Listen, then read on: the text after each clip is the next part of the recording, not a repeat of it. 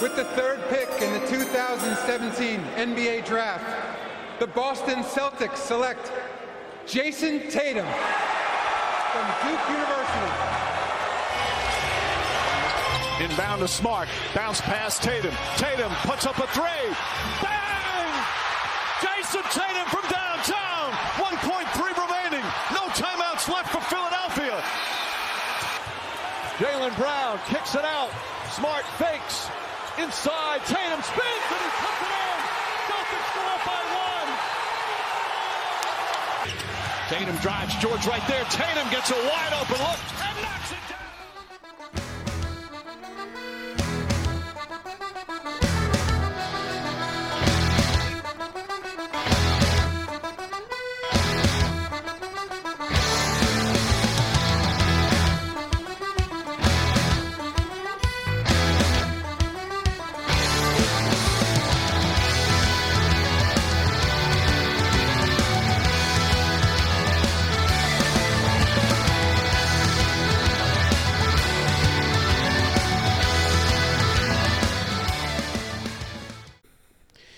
Γεια χαρά σε όλη την παρέα, είμαι ο Νίκος Και εγώ είμαι ο Αντώνης. Καλησπέρα, παιδιά. και αυτό είναι ακόμα ένα επεισόδιο Celticers.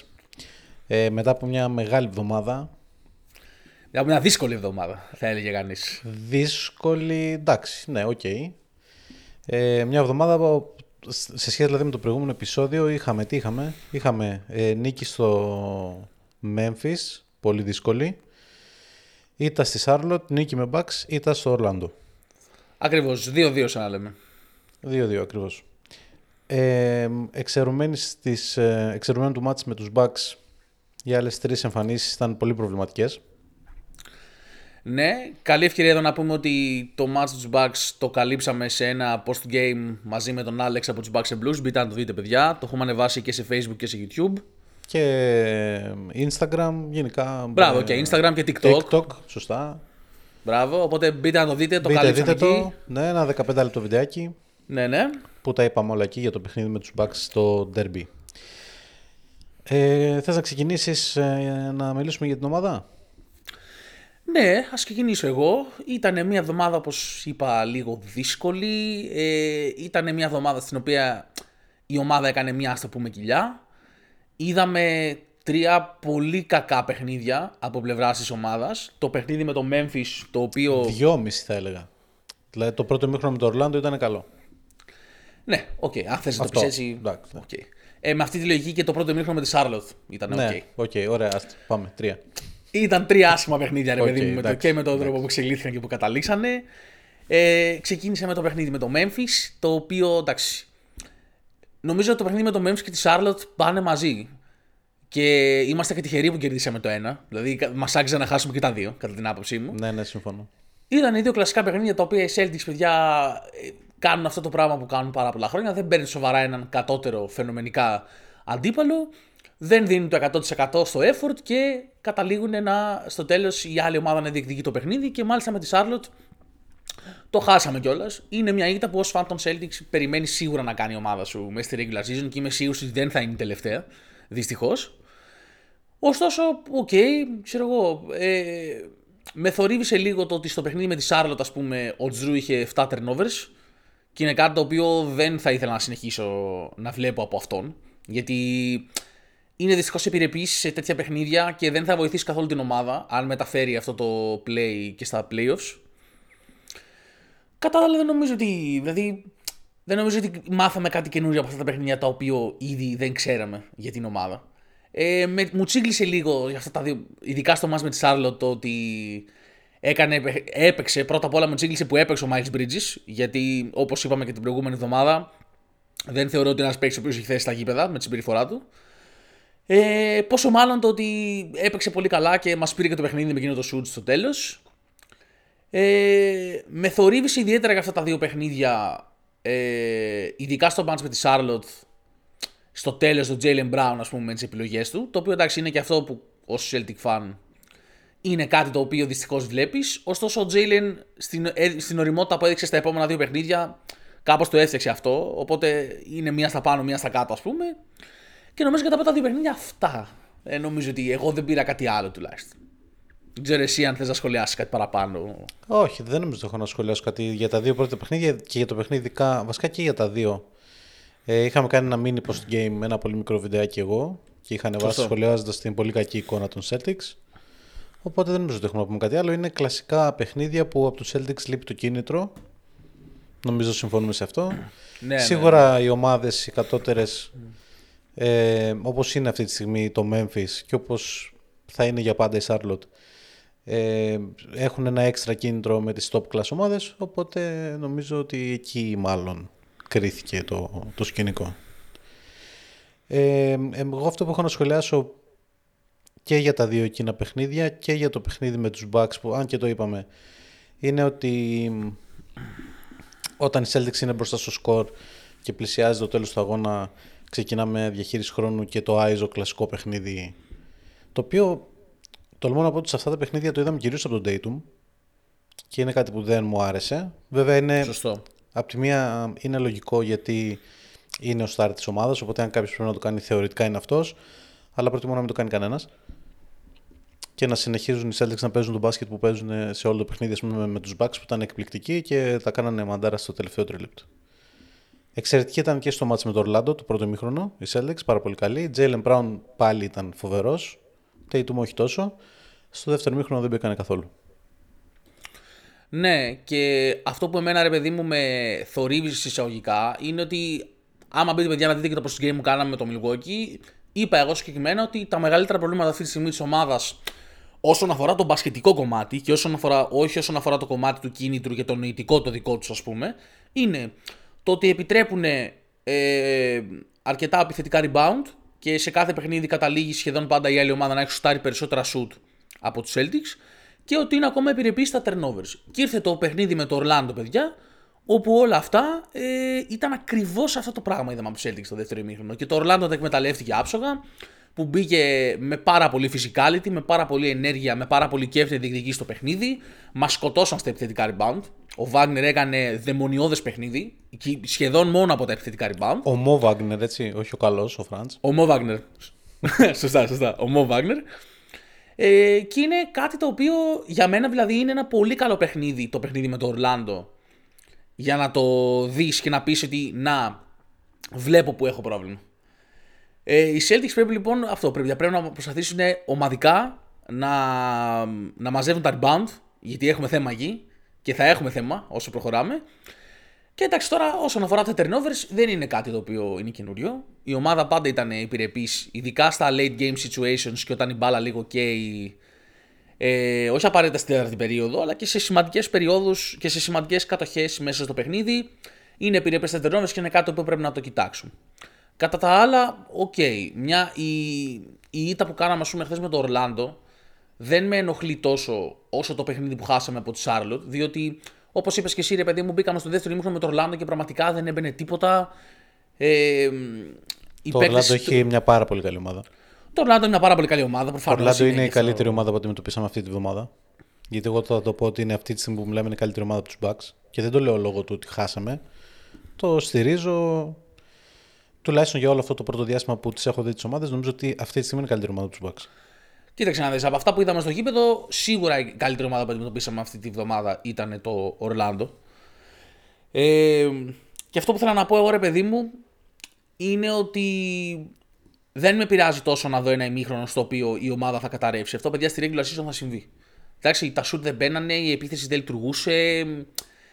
Ε, έκανε και το Ορλάντο, είχε μπει πάρα πολύ δυνατά, μας έκανε out hustle στα πάντα. Okay, αυτό το πράγμα στα πλαίσια μιας regular season 82 παιχνιδιών θα συμβεί. Να θυμίσουμε ότι δεν είχαμε και τον Τζρου σε αυτό το παιχνίδι. Ο Τζρου δεν έπαιξε. Και ότι ο Πορζίνγκη ε, στη μέση του παιχνιδιού έφυγε και δεν ξαναγύρισε στο παιχνίδι με calf tightness. Θα το συζητήσουμε αυτό στη συνέχεια. Ακριβώς, ναι. Οπότε, παιδιά, εντάξει, okay, ένα τέτοιο μάτσα θα συμβεί και θέλω να καταλήξει, δεν με πειράζει τόσο. Το μάτσα με τη Σάρλοτ, ας πούμε, και το μάτσα με το Memphis, με πειράξαν πολύ περισσότερο. Διότι δεν μπορείς ε, να, να πανεπάβεσαι στο ταλέντο σου και να μην δίνεις το effort και να μην είσαι εκεί νοητικά. Αυτό είναι το. Και το, πρώτο άσχημο, παιδιά, είναι ότι ανά τα χρόνια έχουμε δει αυτό το πράγμα να το κάνει η ομάδα στα playoffs. Αυτό είναι που μας μασκεί και μας τρώει. Αυτό. Ε, Χθες, βλέποντας το παιχνίδι με το Ορλάντο, συζητούσαμε λίγο και αναφέραμε το πρόβλημα με τα rebound. και μπήκα λίγο έτσι να δω κάποια στατιστικά. Αυτό που θα σου πω είμαι σίγουρος ότι θα σου ακουστεί παράδοξο. Τα έχω μπροστά μου, δεν θα μου ακουστεί καθόλου παράδοξο γιατί ήμουν έτοιμος ότι θα το πεις. Να ξέρεις. Όχι, δε- δεν το λέω. Το λέω, το, τα κοίταζα ξέρω καμιά ώρα πριν για να δω πάνω κάτω που είμαστε. Ε, στα rebound είμαστε, πρω- στα αμυντικά rebound, η Celtics είναι πρώτη στη λίγα. Με 36,4 ανά 100 κατοχές. Το οποιο μου κάνει αρκετά παράδοξο. Συν ε, ότι ε, εντάξει, το defensive rating είναι τέταρτη Celtics. Στο offensive rating έχουν πέσει 8η. Ε, εμένα μου αρέσει το ότι η άμυνα είναι σε, α, παραμένει σε πάρα πολύ καλό επίπεδο. Συ- και ε, συμπληρωματικά σε αυτό με τα rebound, η Celtics είναι 14η ε, σε πόντους αντιπάλου από δεύτερη ευκαιρία, από επιθετικό rebound ας πούμε. Ε, τρώγοντας 13,7 πόντους ανά 100 κατοχές ε, σε δεύτερη ευκαιρία. Δεν είναι τόσο άσχημα. Ε, από τους ανταγωνιστές της ας πούμε από πάνω είναι η Φιλαδέλφια 12η, είναι η Bucks 11η, το Denver 7ο, ναι δεν βλέπω κάτι άλλο και με όχι κάποια, κάποια τρελή διαφορά ας πούμε. Αυτό. Οκ, μπορούμε όμως να συμφωνήσουμε ότι υπάρχουν ομάδες που μπορούν να το εκμεταλλευτούν. Και αυτό έκανε Ναι, χθες ναι, και ναι. το. Μα, το, και- ε, ε, το λέω σαν εντελώς παράδοξο. Γιατί δεν διαφωνώ σε αυτό που λες με το rebound. Ναι, ναι, ναι. ναι. Απλά Και να βλέποντας σημειωθεί- το μου κάνει τρομερή εντύπωση. Όντως, γιατί και εγώ το κοίταζα, σου λέω. Και να σημειωθεί ότι μας το έκανε αυτό χθες στο Ορλάντο χωρίς να παίζει ο Wendell Carter Jr. Έτσι, που είναι Ναι. το, το βασικό της πεντάρι. αν- αν δεν- Το αν Orlando δεν είναι μια λάθος. πολύ physical ομάδα, είναι πολύ ταλαντούχα ομάδα, νεανική ομάδα με ρυθμό τρομερό και δεν θέλω να πενέψω τα γένια μου γιατί εγώ το έλεγα από την προηγούμενη εβδομάδα ότι το παιχνίδι του Orlando θα χαθεί και θεώρησα ότι είναι το μοναδικό παιχνίδι μες στη εβδομάδα που θα χάναμε. Αλλά στο πρώτο ημίχρονο μου έκανε εντύπωση το πόσο καλή ήταν οι Celtics και πόσο είχαν ε, περιορίσει το Orlando. Στο δεύτερο ημίχρονο περι- είδα αυτό που περίμενα από τους Magic. Βέβαια δεν είδα αυτό που περίμενα από τους Celtics. Ήταν πάρα πάρα πολύ κακοί. Αλλά οκ, εντάξει, είναι ένα παιχνίδι μόνο τώρα και εδώ που τα λέμε τώρα και μεταξύ μας. Οι Magic μας έχουν και λίγο πελάτη τα τελευταία δύο χρόνια. Δηλαδή και πέρυσι. Μας είχαν. Τέταρτη, σερί, τέταρτη Ναι. σερί νίκη είναι το Orlando απέναντι μας. Ακριβώς, ακριβώς. Οπότε εντάξει, δεν νομίζω ότι έχει κάποιο ιδιαίτερο νόημα όλο αυτό. Όχι. Ε, νομίζω ότι θα αρχίσουμε να το ξανασυζητάμε πάλι αν όντως συνεχίσει αυτή την πολύ καλή πορεία του Orlando και κάποια στιγμή τους βρούμε αντίπαλους στα playoffs. Εκεί νομίζω ότι θα. πρέπει να Ποιο μας είχε απασχολεί. προβλέψει το Ορλάντο για εξάδα; Εσύ, Νικολέ. Πείτε Νίκος μπράβο στον Καπετανάκης. Νίκος Καπετανάκης. Χειροκρότημα. Λοιπόν, ε, τώρα στο θέμα Πορζίνγκης. Ε, ένας τραυματισμός που λίγο αρχικά αντιμετωπίστηκε, δηλαδή και στα social media δι- την ώρα του αγώνα διάβαζα κάποιους reporters των Celtics οι οποίοι παγώσανε λίγο για κάποιο λόγο, δηλαδή δεν είδα και πολύ αισιόδοξα μηνύματα. Ε, σήμερα είναι πιο αισιόδοξα. Ανέβασε και ο Πορζίνγκης ένα story πριν λίγο στο Instagram, στο οποίο λέει ότι είχαμε πολύ καλά νέα το πρωί και θα είμαι πίσω πάρα πάρα πολύ σύντομα. Οπότε από ό,τι φαίνεται και όλα καλά. Δεν νομίζω ότι θα, ούτε θα ρισκάρουν ούτε θα είναι και σε θέση να παίξει με την Ατλάντα ξημερώματα Δευτέρας. Ε, και είναι και θέμα τραυματισμού του Jrue που δεν ξέρω πώς προέκυψε τώρα αυτό. Που έχασε και το παιχνίδι με το Ορλάντο και μάλλον θα χάσει και το ματς με την Ατλάντα. Οκ, πάντως το report στο, στο παιχνίδι με το Ορλάντο τον έγραφε day to day. Τώρα αυτό δεν ξέρω αν έχει να κάνει με το ότι ο τραυματισμός του είναι όντως light και θα χάσει απλά ένα-δύο παιχνίδια ή αν με το ότι δεν είχαν προλάβει να τον τσεκάρουν. Και απλά τον έγραφαν day to day. Οπότε θα δούμε, I guess. Ναι, οκ. Και τώρα day to day τον έχει με Ατλάντα. Οπότε. Ναι, και γλιτώσαμε και το. Και ο White κάπως φάνηκε ότι κάτι έπαθε μέσα στο παιχνίδι, κάπως κρατούσε το χέρι του και πήγε πίσω, αλλά όλα καλά από ό,τι φαίνεται. Ε, με τον έπεσε White. πάνω σε ένα screen του μπανκέρου, αν Μπράβο. θυμάμαι καλά. Ναι, ε, ναι, ναι. Και ήταν, φάνηκε λίγο άσχημο αρχικά, αλλά εντάξει την τη γλίτωσε. Εμένα με προβληματίζει η εικόνα του Tatum, να σου πω την αλήθεια, όλη τη βδομάδα. Σε κανένα παιχνίδι όλη τη βδομάδα. Και στο Charlotte ακόμα με τους 45 πόντους που έβαλε. Οκ, δεν με έπεισε ο τρόπος παιχνιδιού του, να σου πω την αλήθεια. Αυτή τη βδομάδα δηλαδή νομίζω ότι ήταν αρκετά κακός. Ναι, ήταν απλά ένα παιχνίδι που του βγήκαν όλα ατομικά, θες να πεις. Το οποίο εντάξει Ναι. θα συμβεί, αλλά πρέπει να κοιτάξεις και πώς μπορείς να βάλεις και το παιχνίδι του συμπαίκτη σου, ρε παιδί μου. Το οποίο το κάνει ο Tatum γενικά. Δεν είναι κάτι που δεν το κάνει, απλά δεν το έκανε αυτή τη βδομάδα, ας πούμε. Γενικά αυτό που κάνει αρκετά φέτος ο Tatum, αλλά δεν το κάνει και δεν ξέρω γιατί. Δεν το κάνει καθόλου τη διάρκεια του αγώνα. Τον αποστάρει τον αντίπαλο να τον πάει με την πλάτη μέχρι κάτω από το καλάθι να γυρίσει και να πάρει και το φάουλ να βάλει και το καλάθι ή να πάρει μόνο το φάουλ να βάλει μόνο το καλάθι τέλος πάντων. Το κάνει πάντα πάρα πολύ καλά στα ξεκινήματα των παιχνιδιών. Μετά στην πορεία το ξεχνάει για κάποιο λόγο που δεν τον καταλαβαίνω. Ναι, δεν ξέρω εσύ. Και εντάξει, είναι ένας από τους ασταθείς superstar αυτή τη στιγμή στη Λίγκα. Δηλαδή δεν είναι. Ναι, ναι. Ενώ παιδιά, εντάξει, είναι ένας πολύ μεγάλος παίκτης, είναι ένας superstar σε αυτό, στο NBA. Δεν είναι από τους παίκτες που ξέρεις ότι θα μπορώ να βασιστώ να είναι efficient και ο- η καλύτερη version του αυτού του κάθε βράδυ, το οποίο είναι και ένα θεματάκι. Και έχεις και τον Jalen Brown, ο οποίος είναι ακόμα πιο inconsistent. Ο οποίος βέβαια στα παιχνίδια αυτής της εβδομάδας, αν εξαιρέσεις αυτό στη Σάρλοτ, με τους Bucks ήταν μαγικός. Ναι, ναι, το σχολιάσαμε, ήταν Ναι, ναι, ναι, ήταν τρομερός. Ε, και με το Ορλάντο ήταν πάρα, πάρα πολύ καλός. Στο πρώτο μήχρονο που υπήρχαν Celtics. Δεύτερο μήχρονο δεν υπήρχαν καθόλου οι Celtics, οπότε δεν έχει νόημα να σχολιάσουμε και τον Brown νομίζω. Ναι, στο δεύτερο μήνυμα δηλαδή δεν νομίζω ότι και ο Μπράουν θα μπορούσε να έχει κρατήσει αυτό το. Την εικόνα, δεν μπορεί, θα... αυτή την εικόνα που είδαν παιδιά από όλη την υπόλοιπη ομάδα νομίζω θα μπορούσε κάποιος να την είχε ανεβάσει ο Μπράουν και εξαιρετικός να ήταν. Οπότε. Ναι, ναι. Είπαμε, παιδιά, νομίζω ότι το έλεγε πολύ χαρακτηριστικά και ο Σκαλαμπρίνη την ώρα του παιχνιδιού. It was one of those games με το Ορλάντο. Ναι, ναι, ναι, ναι. Δεν ξέρω αν συμφωνούμε ότι το θέμα και οι δύο ήττες που προκύψαν σε αυτή τη βδομάδα αλλά και οι κακές εμφανίσεις σε εισαγωγικά συμφωνούμε ότι έχουν να κάνουν με το επιθετικό κομμάτι και όχι με το αμυντικό γιατί νομίζω ότι το αμυντικό παραμένει σε καλό επίπεδο.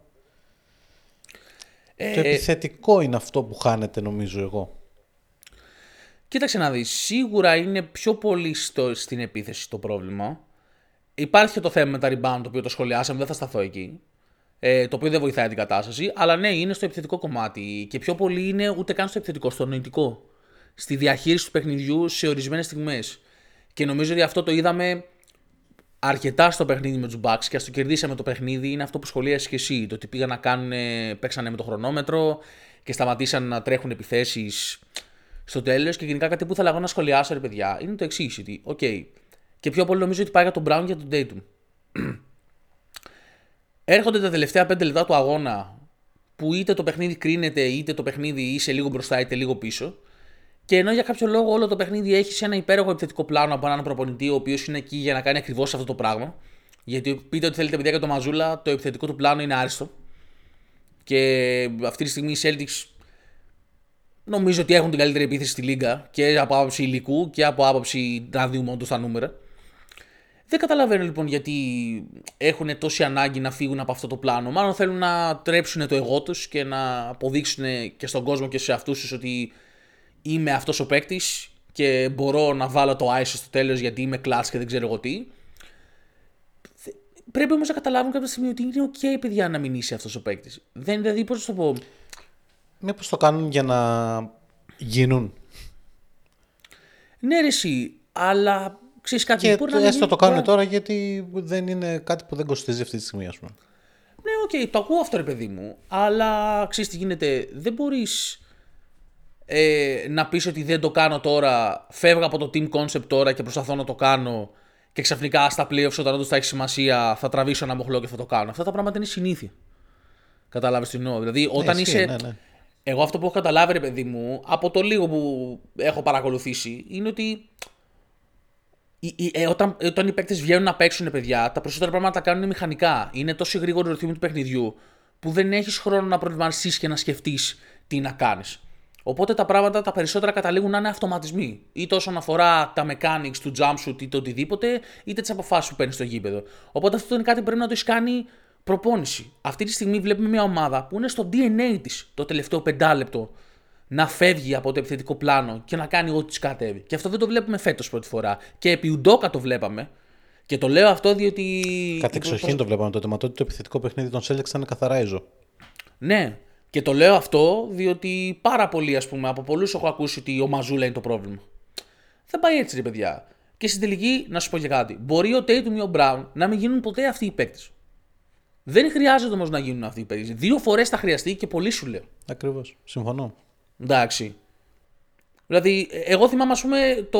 Πώς το πω. Θυμάμαι το, χθεσι, το, το χθεσινό. Μπερδεύω πάρα το χθε με το πέρσι, ρε φίλε, δεν ξέρω γιατί. Θυμάμαι το περσινό παιχνίδι με τη Φιλαδέλφια στη regular season. Εκείνο το τρελό, αν θυμάσαι, που έβαλε ο Tatum το game winner. και ναι, μετά ναι. ο Embiid έβαλε από, το, από Ναι, πίσω που, δεν τελικά το μέτρησε. είχε προλάβει, ναι, ναι. Μπράβο, μπράβο, μπράβο. θυμάμαι, ας πούμε, ότι είναι η μόνη φορά που θυμάμαι τους Celtics να τρέχουν ένα αξιοπρεπές play στο τέλος του παιχνιδιού και βρήκαν ένα πάρα πολύ καλό shoot. Γιατί απλά δεν μπορείς. Δηλαδή, Red Jason, Red Jalen. Η μπάλα τελικά στα χέρια σας θα καταλήξει. Αλλά δεν χρειάζεται να την έχετε από την αρχή και να τη ζαλίζετε για να τριπλάρετε και στο τέλος να βάλετε ένα contested το οποίο είναι πεθαμένο. Εντάξει. Ναι. Δηλαδή στα χέρια σας θα καταλήξει η μπάλα. Α τρέξουμε μια ωραία επιθεσούλα, να γυρίσει λίγο η μπάλα, να δουν λίγο συνήθω μπάλας. Και να βρούμε ένα ωραίο shoot. Είναι η Αυτό. φάση, παράδειγμα λέω εγώ τώρα, ε, που κατά τη γνώμη μου είναι από τα highlight της σεζόν των Celtics. Η φάση κλεισίματος του πρώτου ημιχρόνου στο Toronto με το drive του Drew, την πάσα στον White κάτω του καλάθι, ο White πετάει την μπάλα έξω στον Tatum και βάζει ένα ελεύθερο τρίποδο. Ναι. Είναι ένα- μια πολύ ωραία επίθεση, σχεδιασμένη, τρεγμένη, παιγμένη. Δεν χρειάζεται, ναι, και εγώ συμφωνώ ότι αυτό το πράγμα με το Άιζο. Ότι μένουν 7 δευτερόλεπτα, θα πάρει να την κατεβάσει ο Tatum, θα περιμένει να πάει στα 3 δευτερόλεπτα για να ξεκινήσει να δει τι θα κάνει που μέχρι να έχει φάει double team και δεν προλαβαίνει να κάνει τίποτα και καταλήγουμε είτε με την μπάλα στα χέρια ή με ένα airball. Ναι, δεν έχει πολύ νόημα. Λέγοντας και για airball, τι, τι, τι βλέ- είδαμε χθες; Πόσα airball είχαμε, Έλατε. και, δηλαδή Έλατε. brown, ε, white, του, του airball το πανηγύρι. Ναι, εντάξει, ξαναλέω, ήταν ένα από αυτά τα παιχνίδια. Δηλαδή αυτό θα τα δεις στη regular season. Ε, Θα κάνουμε κι άλλα σίγουρα. Ρε. Δεν υπάρχει περίπτωση. Ναι, ρε, εννοείται ότι θα κάνουμε. Και τέλος πάντων, παιδιά, για να το κλείσουμε κάπως όλο αυτό και για να καταλήξουμε σε ένα συμπέρασμα. Ε, μπορεί κάποιος, ας πούμε, αυτή τη στιγμή να μας ακούει και να λέει ότι ρε φιλέ, αυτή τη στιγμή η ομάδα σου έχει το καλύτερο ρεκόρ στη Λίγκα. Γιατί και με τη χθεσινή ήττα οι Celtics ακόμα έχουν Ακόμα το είναι καλύτερο πρώτη. ρεκόρ. Ναι, ναι, ισχύει. Όχι απλά στην Ανατολή, σε όλη τη Λίγκα. Σε όλη τη λίγα, ναι. Γιατί υπάρχει ας πούμε αυτή η γκρίνια σε εισαγωγικά και η... ότι έχουμε εστιάσει τόσο πολύ στα αρνητικά. Και η απάντηση είναι η εξής, ότι δεν μας ενοχλούν πράγματα τα οποία είναι μεμονωμένα περιστατικά. Δηλαδή, το να κάνει ένα κακό παιχνίδι ο Tatum δεν είναι η νόρμα. Είναι κάτι το οποίο συμβαίνει ε, μια φορά στα 15 παιχνίδια θα συμβεί, ας πούμε, ή θα κάνει και μια κακή εβδομάδα, όπως είπες, αλλά δεν είναι η νόρμα, δεν είναι κάτι το οποίο το έχουμε συνηθίσει. Θα το προσπεράσουμε. Οκ, θα συμβεί, θα ζήσουμε με αυτό. αλλά αυτά τα Υπάρχουν και οι πράγματα. επιλογές και με κακό παιχνίδι του Tatum. Βέβαια, Υπάρχει βέβαια, η παιδιά, ομάδα οκ. και το supporting cast γύρω-γύρω για να το ξεπεράσουμε. Και έχει γίνει Ναι, εντάξει, μην συμβεί σταθούμε. άπειρες Ή- φορές. Ναι. Είπα ένα παράδειγμα, ρε παιδί μου. Εμείς αυτά τα οποία σχολιάζουμε και μας ε, πονάνε και τα συζητάμε είναι πράγματα τα οποία τα βλέπουμε χρόνια από αυτήν την ομάδα. Είναι νόρμες, είναι συμπεριφορές και συνήθειες.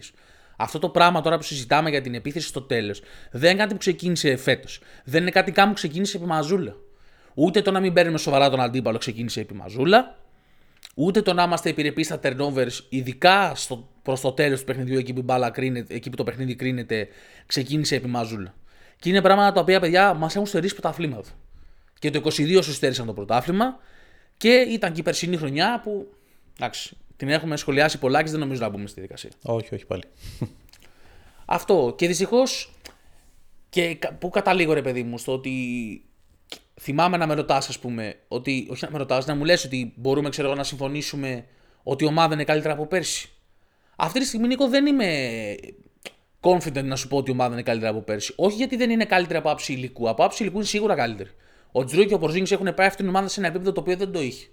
Αλλά δεν έχω δει αυτή τη στιγμή με τα μάτια μου κάποια βελτίωση σε αυτά τα κομμάτια τα οποία μας θερούσαν παιχνίδια εκεί που έχει νόημα. Περίμενε. Έχουμε συζητήσει μέσα στη χρονιά ότι παιχνίδι ε, με τη Νέα Υόρκη, στη Νέα Υόρκη στην πρώτη αγωνιστική δεν θα το παίρναμε.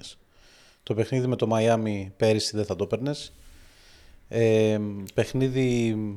Ποιο άλλο δεν θυμάμαι. Έχουμε πει δύο-τρία παιχνίδια ότι Ναι, οκ, αντίστοιχα εντάξει, περσινά ναι, δεν θα ναι, τα ναι, παίρναμε. Στην αρχή της χρονιάς δείξαμε μια βελτίωση σε αυτό το κομμάτι.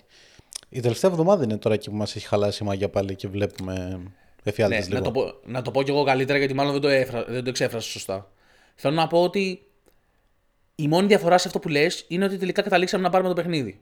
Η συμπεριφορά, η συνήθεια ήταν εκεί. Δηλαδή το να έχουμε μια μεγάλη, διαφ- μεγάλη σε εισαγωγικά, να έχουμε μια υγιή Ναι. διαφορά και ξαφνικά να σταματάμε να παίζουμε μπάσκετ και από το συν 15 να βρισκόμαστε είτε στο συν 2 είτε στο μείον 6, ξέρω εγώ. Ναι, μόνο με το Κατάλαβες. Μαϊάμι δεν έγινε αυτός, σε όλα τα άλλα ναι, έγινε. Ε, και το Miami στο τέλος όμως το γύρισε. Με το Miami ήταν τελείως άλλο παιχνίδι με το Milwaukee. Όχι, Σαν με να το διαμε- Μαϊάμι ήμασταν πίσω και το γυρίσαμε. Φέτος. Ναι. Α, δεν το θυμάμαι. Εγώ θυμάμαι μόνο το ότι ήμασταν μπροστά σε κάποια φάση με ένα υγιές προβάδισμα, ας πούμε. Όχι, όχι, ήμασταν πίσω, Οκ. το γυρίσαμε και μετά πάλι στα την τελευταία περίοδο, τα τελευταία 5 λεπτά, η διαφορά ήταν στους 7-8 πόντους, δεν ξεφύγαμε ποτέ. Οκ. Αυτό. Εντάξει, σε άλλα παιχνίδια ναι, είχαμε. Είχαμε χθες και διαφορές 15 plus και τις χάσαμε όπως εχθές που μας έκανε το Ορλάντο ένα 17-0. Δηλαδή, OK. Okay. Ναι. 17-0. Εντάξει. Αυτό. Οπότε σιγά σιγά θέλουμε και εμείς να, να αρχίσουμε να βλέπουμε την ομάδα να ανταποκρίνεται καλύτερα σε αυτές τις ε, τις περιστάσεις. Το οποίο εγώ το έχω ξαναπεί ότι πρέπει να ξεκινήσει από τον Brown και από τον Tatum. Ναι, μια άλλη διαφορά σχέση με την περσινή ομάδα είναι ότι εγώ θυμάμαι τουλάχιστον ότι πέρυσι είδαμε πολλά τέτοια παιχνίδια. Πολλά παιχνίδια ενώ που να κρίνονται στο τέλος. Μέχρι τώρα Όντως. δείχνουμε να τα καθαρίζουμε πιο εύκολα με εξαίρεση πάλι αυτά τα, αυτές τις εβδομάδες. Δηλαδή αυτή η εβδομάδα είναι τώρα που μας έχει γυρίσει λίγο το κουμπί. Ναι, ρε, εσύ, απλά ξέρεις, είμαι και εγώ σε φάση ότι ε, το έχω ξαναδεί αυτό το έργο και μου τσιγκλάει Ναι, πάρα δεν, πολύ. δεν άσχημα. διαφωνώ. Δηλαδή το ότι το βλέπουμε για μια σερή εβδομάδα δεν είναι πάλι πολύ τυχαίο. Ή ότι βλέπουμε πάλι να μην έχουν κίνητρο απέναντι σε μικρούς αντιπάλους. Από εκεί που λέγαμε ότι έφυγε ο Smart, ήρθε ο Jrue, ήρθε ο Porzingis, winning mentality, έχει έρθει ένας πρωταθλητής, θα το δούμε αυτό λίγο να αλλάζει και τελικά να το βλέπουμε να επαναλαμβάνεται σαν το χειρότερο εφιάλτη μπροστά μας. Ακριβώς. Αλλά Βέβαια, να οκ, πούμε και το εντάξει, ότι. Είναι νωρίς. Ακριβώς αυτό θα έλεγα τώρα, ότι είναι πολύ νωρίς, οπότε διατηρούμε μια αισιοδοξία. Ότι θα βελτιωθούμε σε αυτό το κομμάτι. Και αυτή τη στιγμή εγώ μας θεωρώ, ας πούμε, την, ε, την καλύτερη ομάδα στη Λίγκα. Δηλαδή θεωρώ ότι το ρεκόρ μας αντικατοπτρίζεται. Μάλλον η εικόνα μας αντικατοπτρίζεται στο ρεκόρ Ναι. μας. Αυτό τώρα το άλλο που λέγαμε χθες είναι ότι εμείς βλέπουμε πολύ Celtics. Βασικά βλέπουμε Celtics full. Ναι, Πιστεύω βλέπουμε το έχουμε δει σχεδόν όλα τα μόνο παιχνίδια. Celtics. Ναι. Ναι, ναι, ναι. Οπότε επικεντρωνόμαστε πάρα πολύ εκεί. Βλέποντας και παιχνίδια άλλων ομάδων που το κάνουμε, βλέπουμε δηλαδή και ε, παρακολουθούμε και άλλες ομάδες. Ε, εντάξει, γιατί το σε τι επίπεδο βρίσκεσαι έχει να κάνει και με τον ανταγωνισμό. Σωστό. Και ο ανταγωνισμός αυτή τη στιγμή δεν είναι και κάτι τρομερό. Δηλαδή, εγώ νομίζω ότι οι Celtics παραμένουν η καλύτερη ομάδα της Λίγκας. Ναι, απλά εγώ τι θέλω να πω. Συμφωνώ σε αυτό που λες. Απλά ήθελα να πω ότι δεν είμαι. Δεν, ενώ αυτή η ομάδα μου δίνει την εντύπωση ότι είναι η καλύτερη ομάδα πραγματικά. Ειδικά όταν τη βλέπω να παίζει στο peak της στην επίθεση που η μπάλα κυκλοφορεί, πάσες από εδώ, από εκεί, drive and kick και είναι φοβερή. Δεν μου δημιουργεί όμως αυτή την αυτοπεποίθηση. Την ασφάλεια. Ότι, ρε, την ασφάλεια. Ότι ρε φίλε, εντάξει, Ε, ελάτε. ελάτε. Αυτό, αυτό. Είμαι στο συν 20, πάω για ύπνο. Ναι, ναι, ναι, δεν, μου το δημιουργεί αυτό. καθόλου. Δεν υπάρχει, όχι. Και έχω το ίδιο συναίσθημα. Ε, δεν ξέρω αν θυμάσαι στα πρώτα podcast που κάναμε πέρσι στα playoffs. Δεν ξέρω αν τα θυμάσαι. Που σου Στη έλεγα σειρά ότι. με Φιλαδέλφια ήταν. Ναι, και στη σειρά με την Ατλάντα νομίζω. Που σου έλεγα ότι ξέρεις κάτι. Αυτό το πράγμα που κάνει αυτή η ομάδα θα βρεθεί. Μπο, θα, όχι θα βρεθεί, εντάξει, μιλάω και εγώ βλακεία. Ότι μπορεί να βρεθεί μια ομάδα να το εκμεταλλευτεί. Όχι καλύτερη, πιο σοβαρή. Ναι, και έγινε το Μαϊάμι. Ακριβώς. Ακριβώς αυτό. Αυτό, δεν, αυτό το συναίσθημα δεν το έχω αποβάλει από πάνω μου βλέποντας αυτή την ομάδα. Νομίζω ότι δεν θα το αποβάλουμε ποτέ μέχρι να το δούμε να γίνεται. Ναι, ίσως, οκ. Το δηλαδή ακούω. νομίζω ότι και σε όλη τη regular να, να γυρίσει αυτό εντελώς και να πάρουμε όλα τα clutch παιχνίδια. Ε, νομίζω ότι πάλι θα, όταν θα έρθει η ώρα των playoff πάλι θα είμαστε με, τα, με το χέρι στην καρδιά. Ναι, ρε, εσύ, και ξέρεις κάτι αυτά δεν μπορείς να τα ελέγξεις 100%. Γι' αυτό για μένα έχει πολύ μεγάλη σημασία να δημιουργήσουμε καλές συνήθειες. Δηλαδή, στο τέλος, αντί να προσπαθούμε να τρέξουμε το Άιζο, να προσπαθούμε να τρέξουμε μια ωραία επίθεση, να βρούμε ένα καλό σουτ και ας χαθεί, ρε φίλε, και σχαθεί και το παιχνίδι. Όλο το νόημα του μπάσκετ, του να παίζεις μπάσκετ κάθε μέρα, είναι να δημιουργήσει καλές συνήθειες. Εγώ εκεί θέλω να καταλήξω. Αυτό, παιδιά, αυτό. Συμφωνούμε. Ωραία. Ε, εντάξει, δεν νομίζω έχουμε να πούμε κάτι άλλο για Celtics. Όχι, παραμένουμε ευχαριστημένοι και αισιόδοξοι με την πορεία της ομάδας. Ε, θεωρώ ότι θα έχουμε καλύτερη εβδομάδα. Ε, εντάξει, είναι πιο εύκολη θεωρητικά εβδομάδα. Καταλήγει βέβαια η εβδομάδα κλείνει το επόμενο Σάββατο με παιχνίδι με Φιλαδέλφια. Ναι, Που την έχουμε φάει τη Φιλαδέλφια τρία μάτς, δηλαδή θα τα βγάλουμε όλα στο 23. ναι. Οκ. Ε, και για να κάνουμε και ωραία πάσα στο επόμενο θέμα που θέλω να συζητήσουμε, ε, πλέον παιδιά η ομάδα κινδυνεύει πολύ σοβαρά να μείνει εκτός in-season tournament. Ε, διότι τα σενάρια Ναι. είναι ότι ή πρέπει να χάσει το Brooklyn το επόμενο του παιχνίδι στο in-season και να κερδίσουμε εμείς το Chicago όπως και να το κερδίσουμε, ή πρέπει να κερδίσουμε το Chicago με πολύ μεγάλη διαφορά. ναι, πρέπει το να οποίο το δεν είναι και καταστρέψουμε. Καλά, δεν είναι απίθανο, Ναι. ναι. Ναι, δεν είναι και απίθανο. Respect στη Σκαγάρα που λέει ο Νίκος. ναι, σε καγάρα αγαπάμε, αλλά εντάξει, ας την καταστρέψουμε, δεν πειράζει. ναι. Άλλοι το έχουν Ε, κάνει όλοι. Κοίτα με το κάνουμε. Ναι, ισχύει. Εμείς δεν το κάνουμε. Ε, ναι. Μεγάλη αλήθεια. Αλλά ναι, παιδιά. α, Ωστόσο, αυτό μου δίνει πάσα στο να περάσουμε στο ότι. μ, Να συζητήσουμε έτσι λίγο για το In-Season Tournament. Το οποίο εγώ προς το παρόν το έχω βρει πολύ πετυχημένο και ενδιαφέρον το πείραμα και το έχω βρει πετυχημένο και ενδιαφέρον διότι ε, έχει, δώσει, έχει καταφέρει και έχει δώσει ενδιαφέρον σε αυτά τα αρχικά παιχνίδια της regular που αν εξαιρέσεις τα mark key matchups μεταξύ των ομάδων που ήθελες να δεις πώς ματσάρονται, ε, δεν έδινε και κανένας ενδιαφέρον. Δηλαδή, συγγνώμη τώρα, γιατί δεν ξέρω, δεν ξέρω βασικά, δεν το έχω συνειδητοποιήσει να σου πω και την αλήθεια 100%. Το χθεσινό παιχνίδι με το Ορλάντο που ήταν παιχνίδι in season tournament. Όταν το έβλεπες και έβλεπες ότι είμαστε μπροστά στο σκόρ ή μετά μας το γυρνούν και πάμε να το χάσουμε, σκέφτηκες έστω και μία στιγμή ότι όχι, ρε γάμο, τώρα μας κερδίζουν στο παιχνίδι season tournament και μπαίνουμε σε πελάδες. Όχι ρε εσύ, αλλά αυτό το παιχνίδι το χθεσινό δεν ήταν η νόρμα. Δηλαδή έχουν υπάρξει πολύ πολύ ενδιαφέροντα παιχνίδια μέχρι στιγμής που φαίνεται ότι, φαίνεται ότι οι παίκτες θέλουν να το πάρουν. Και ο ίδιος ο Λεμπρόν το είπε ότι μας ενδιαφέρει και το κυνηγάμε, ας πούμε. Ε, Τώρα και να μην το δείξει σχολιάσω ομάδες... αυτό. Ε, εντάξει. Α κυνηγήσει κάτι κι αυτός. Ναι. Ε, έχουν δείξει οι ομάδες ότι παίζουν με περισσότερο intensity και έχουμε δει παιχνίδια τα οποία δεν πιστεύω θα ήταν τόσο καλά και τόσο κοντά, ας πούμε, τόσο ανταγωνιστικά, αν δεν υπήρχε το season tournament. Υπάρχει βέβαια το ότι δεν ξέρω τι κατά συμβαίνει με αυτά τα γήπεδα, γιατί μ, αν θυμάσαι και ο Πορζίνγκης χθες που είπε ότι πάλι το γήπεδο φταίει για τον τραυματισμό που έπαθε. Ναι. Ε, παιδιά, μπορείτε να μπείτε στο YouTube να δείτε βιντεάκι που έχει μόνο compilation, τυπά, ε, παίκτες να γλιστράνε από αυτά τα γήπεδα. Δεν ξέρω τι συμβαίνει. Δεν ξέρω τι παίζει με αυτά τα γήπεδα, πώς θα τα βελτιώσουν και αν. Αλλά είναι επικίνδυνα. Καλός κακός και μακάρι να μην έχουμε κανένα σοβαρό τραυματισμό. Αυτό είναι Πέρα το από τις θέμα. Γιατί γλίστρες. είναι και κάτι που ήρθε για να μείνει. Δεν είναι τώρα κάτι προσωρινό. Ναι. Αλλά ναι, μέχρι στιγμής εγώ θα το χαρακτήριζα πολύ πολύ ενδιαφέρον. ε, Πολύ πολύ επιτυχημένο εγχείρημα και πιστεύω ότι όσο περνάνε τα χρόνια οι παίκτες θα ενδιαφέρονται όλο και περισσότερο γι' αυτό. Και είναι αυτό, έχει αποκτήσει λίγο ενδιαφέρον παιδιά αρχής τη χρονιάς. Που εντάξει, ήταν ρε παιδί μου τα τελευταία χρόνια νομίζω ότι είχε ψηλοπέσει ενδιαφέρον. Αυτό. Νομίζω θα είναι πιο ενδιαφέρον αν και το κίνητρο για τις ομάδες είναι καλύτερο. Δηλαδή τώρα το αποκλειστικό κίνητρο είναι ξέρω, εγώ, χρηματικό έπαθλο. Μμ. Εάν το συνδυάσουν με κάτι, ξέρω εγώ, του στυλ μια θέση στα play-off, ε, μια θέση, ξέρω εγώ, με κάτι που να αφορά όλες τις ομάδες όμως, γιατί το μια θέση στα play-off, παράδειγμα για τους Bucks και τους Celtics δεν είναι κίνητρο. Ναι. Οκ. Πλάκα να βρούνε κάτι. Νομίζω ότι θα είναι πιο ενδιαφέρον και για το, το κοινό. Ναι, οκ, το ακούω. Ωστόσο, να δώσουμε ρε παιδί μου ένα, ένα shout-out στο NBA. Διότι μ, τα τελευταία χρόνια νομίζω ότι ό,τι εγχείρημα τέτοιο έχει πετύχει, έχει μ, παρουσιάσει, έχει πετύχει. Όπως είναι, ας πούμε, και το Playing Tournament, το οποίο παιδιά έχει αποκτήσει τρομερό ενδιαφέρον. Έτσι. Έχει γίνει. μ, Άμα κάτσεις να αναλογιστείς τι έχει κάνει το Play-in για τη, για τη regular season, Ναι, είναι τρομερό, Είναι είναι, φο- πολύ, πολύ, πολύ καλό.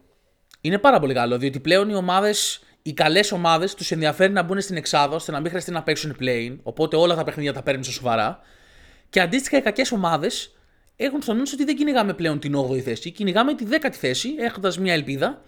Οπότε αποκτάνε όλα τα παιχνίδια περισσότερο ενδιαφέρον. Νομίζω ότι κάτι τέτοιο δοκιμάσαν να κάνουν και με το in-season tournament. Έτσι να, να δώσουν ένα spark ε, σε, αυτά τα, σε αυτά τα πρώτα παιχνίδια και νομίζω ότι το καταφέρανε. Δηλαδή ε, είναι ενθουσιώδης ρε παιδί μου, εκεί θέλω να καταλήξω. Η αλήθεια είναι ότι έχουμε δει ωραία σεζόν μέχρι τώρα, πολύ ωραία παιχνίδια, πολύ ενδιαφέρουσα η λίγα μέχρι τώρα. Ε, έχεις να πεις κάτι άλλο το in season? Όχι, όχι, νομίζω το κάλυψε αυτό. Ωραία. Ε, θες να περάσουμε σε κομμάτι bugs? Ε, ναι, ας σχολιάσουμε λίγο πιο ενδελεχώς, γιατί δεν είχαμε τόσο χρόνο να τα πούμε στο, στο βιντεάκι που κάναμε. Ναι. Τι είδαμε από το Milwaukee. το οποίο προς επιβεβαίωση των όσων έχουμε πει ήδη μέχρι τώρα και νομίζω και των όσων θα πούμε ε, εχθές το Milwaukee έπαιξε με τους Wizards πλήρες το Milwaukee ε, και με Γιάννη και με Lillard δηλαδή και πάλι είδαμε μια από τα ίδια Ναι, ο Μπρουκ Λόπεζ από ό,τι κατάλαβα ήταν ε, πάρα πολύ καλός. Έβαλε, έκανε career high σε πόντους, ας πούμε. Σωστά. Ε, νομίζω, ότι και, νομίζω ότι είχε τρεις παίκτες στο Milwaukee που βάλανε από 30 plus, το οποίο δεν θυμάμαι πότε ήταν η τελευταία φορά ιστορικά που είχε γίνει. τρεις παίχτες που το αθρηστικά νομίζω βάλανε 99 πόντους 99 Πρέπει από να τους είχαν 120 Πρέπει να είχαν και 3 30 plus, ρε, αν θυμάμαι καλά. ναι ναι και οι τρεις είχαν 30 plus κάτσε μπορώ να το δω κιόλας ναι, ναι. ναι. όσο Ε, ναι, ναι, ναι. Τέλος πάντων, εγώ παιδιά αυτό που είδα από το Milwaukee, ε, δεν είχα δει πάρα πολύ bugs εγώ όσο είχε δει ο Νίκος πριν το παιχνίδι με τους Celtics, να πω την αλήθεια. Και περί, τους περίμενα καλύτερους από ό,τι τους είδα, για να πω την αλήθεια μου.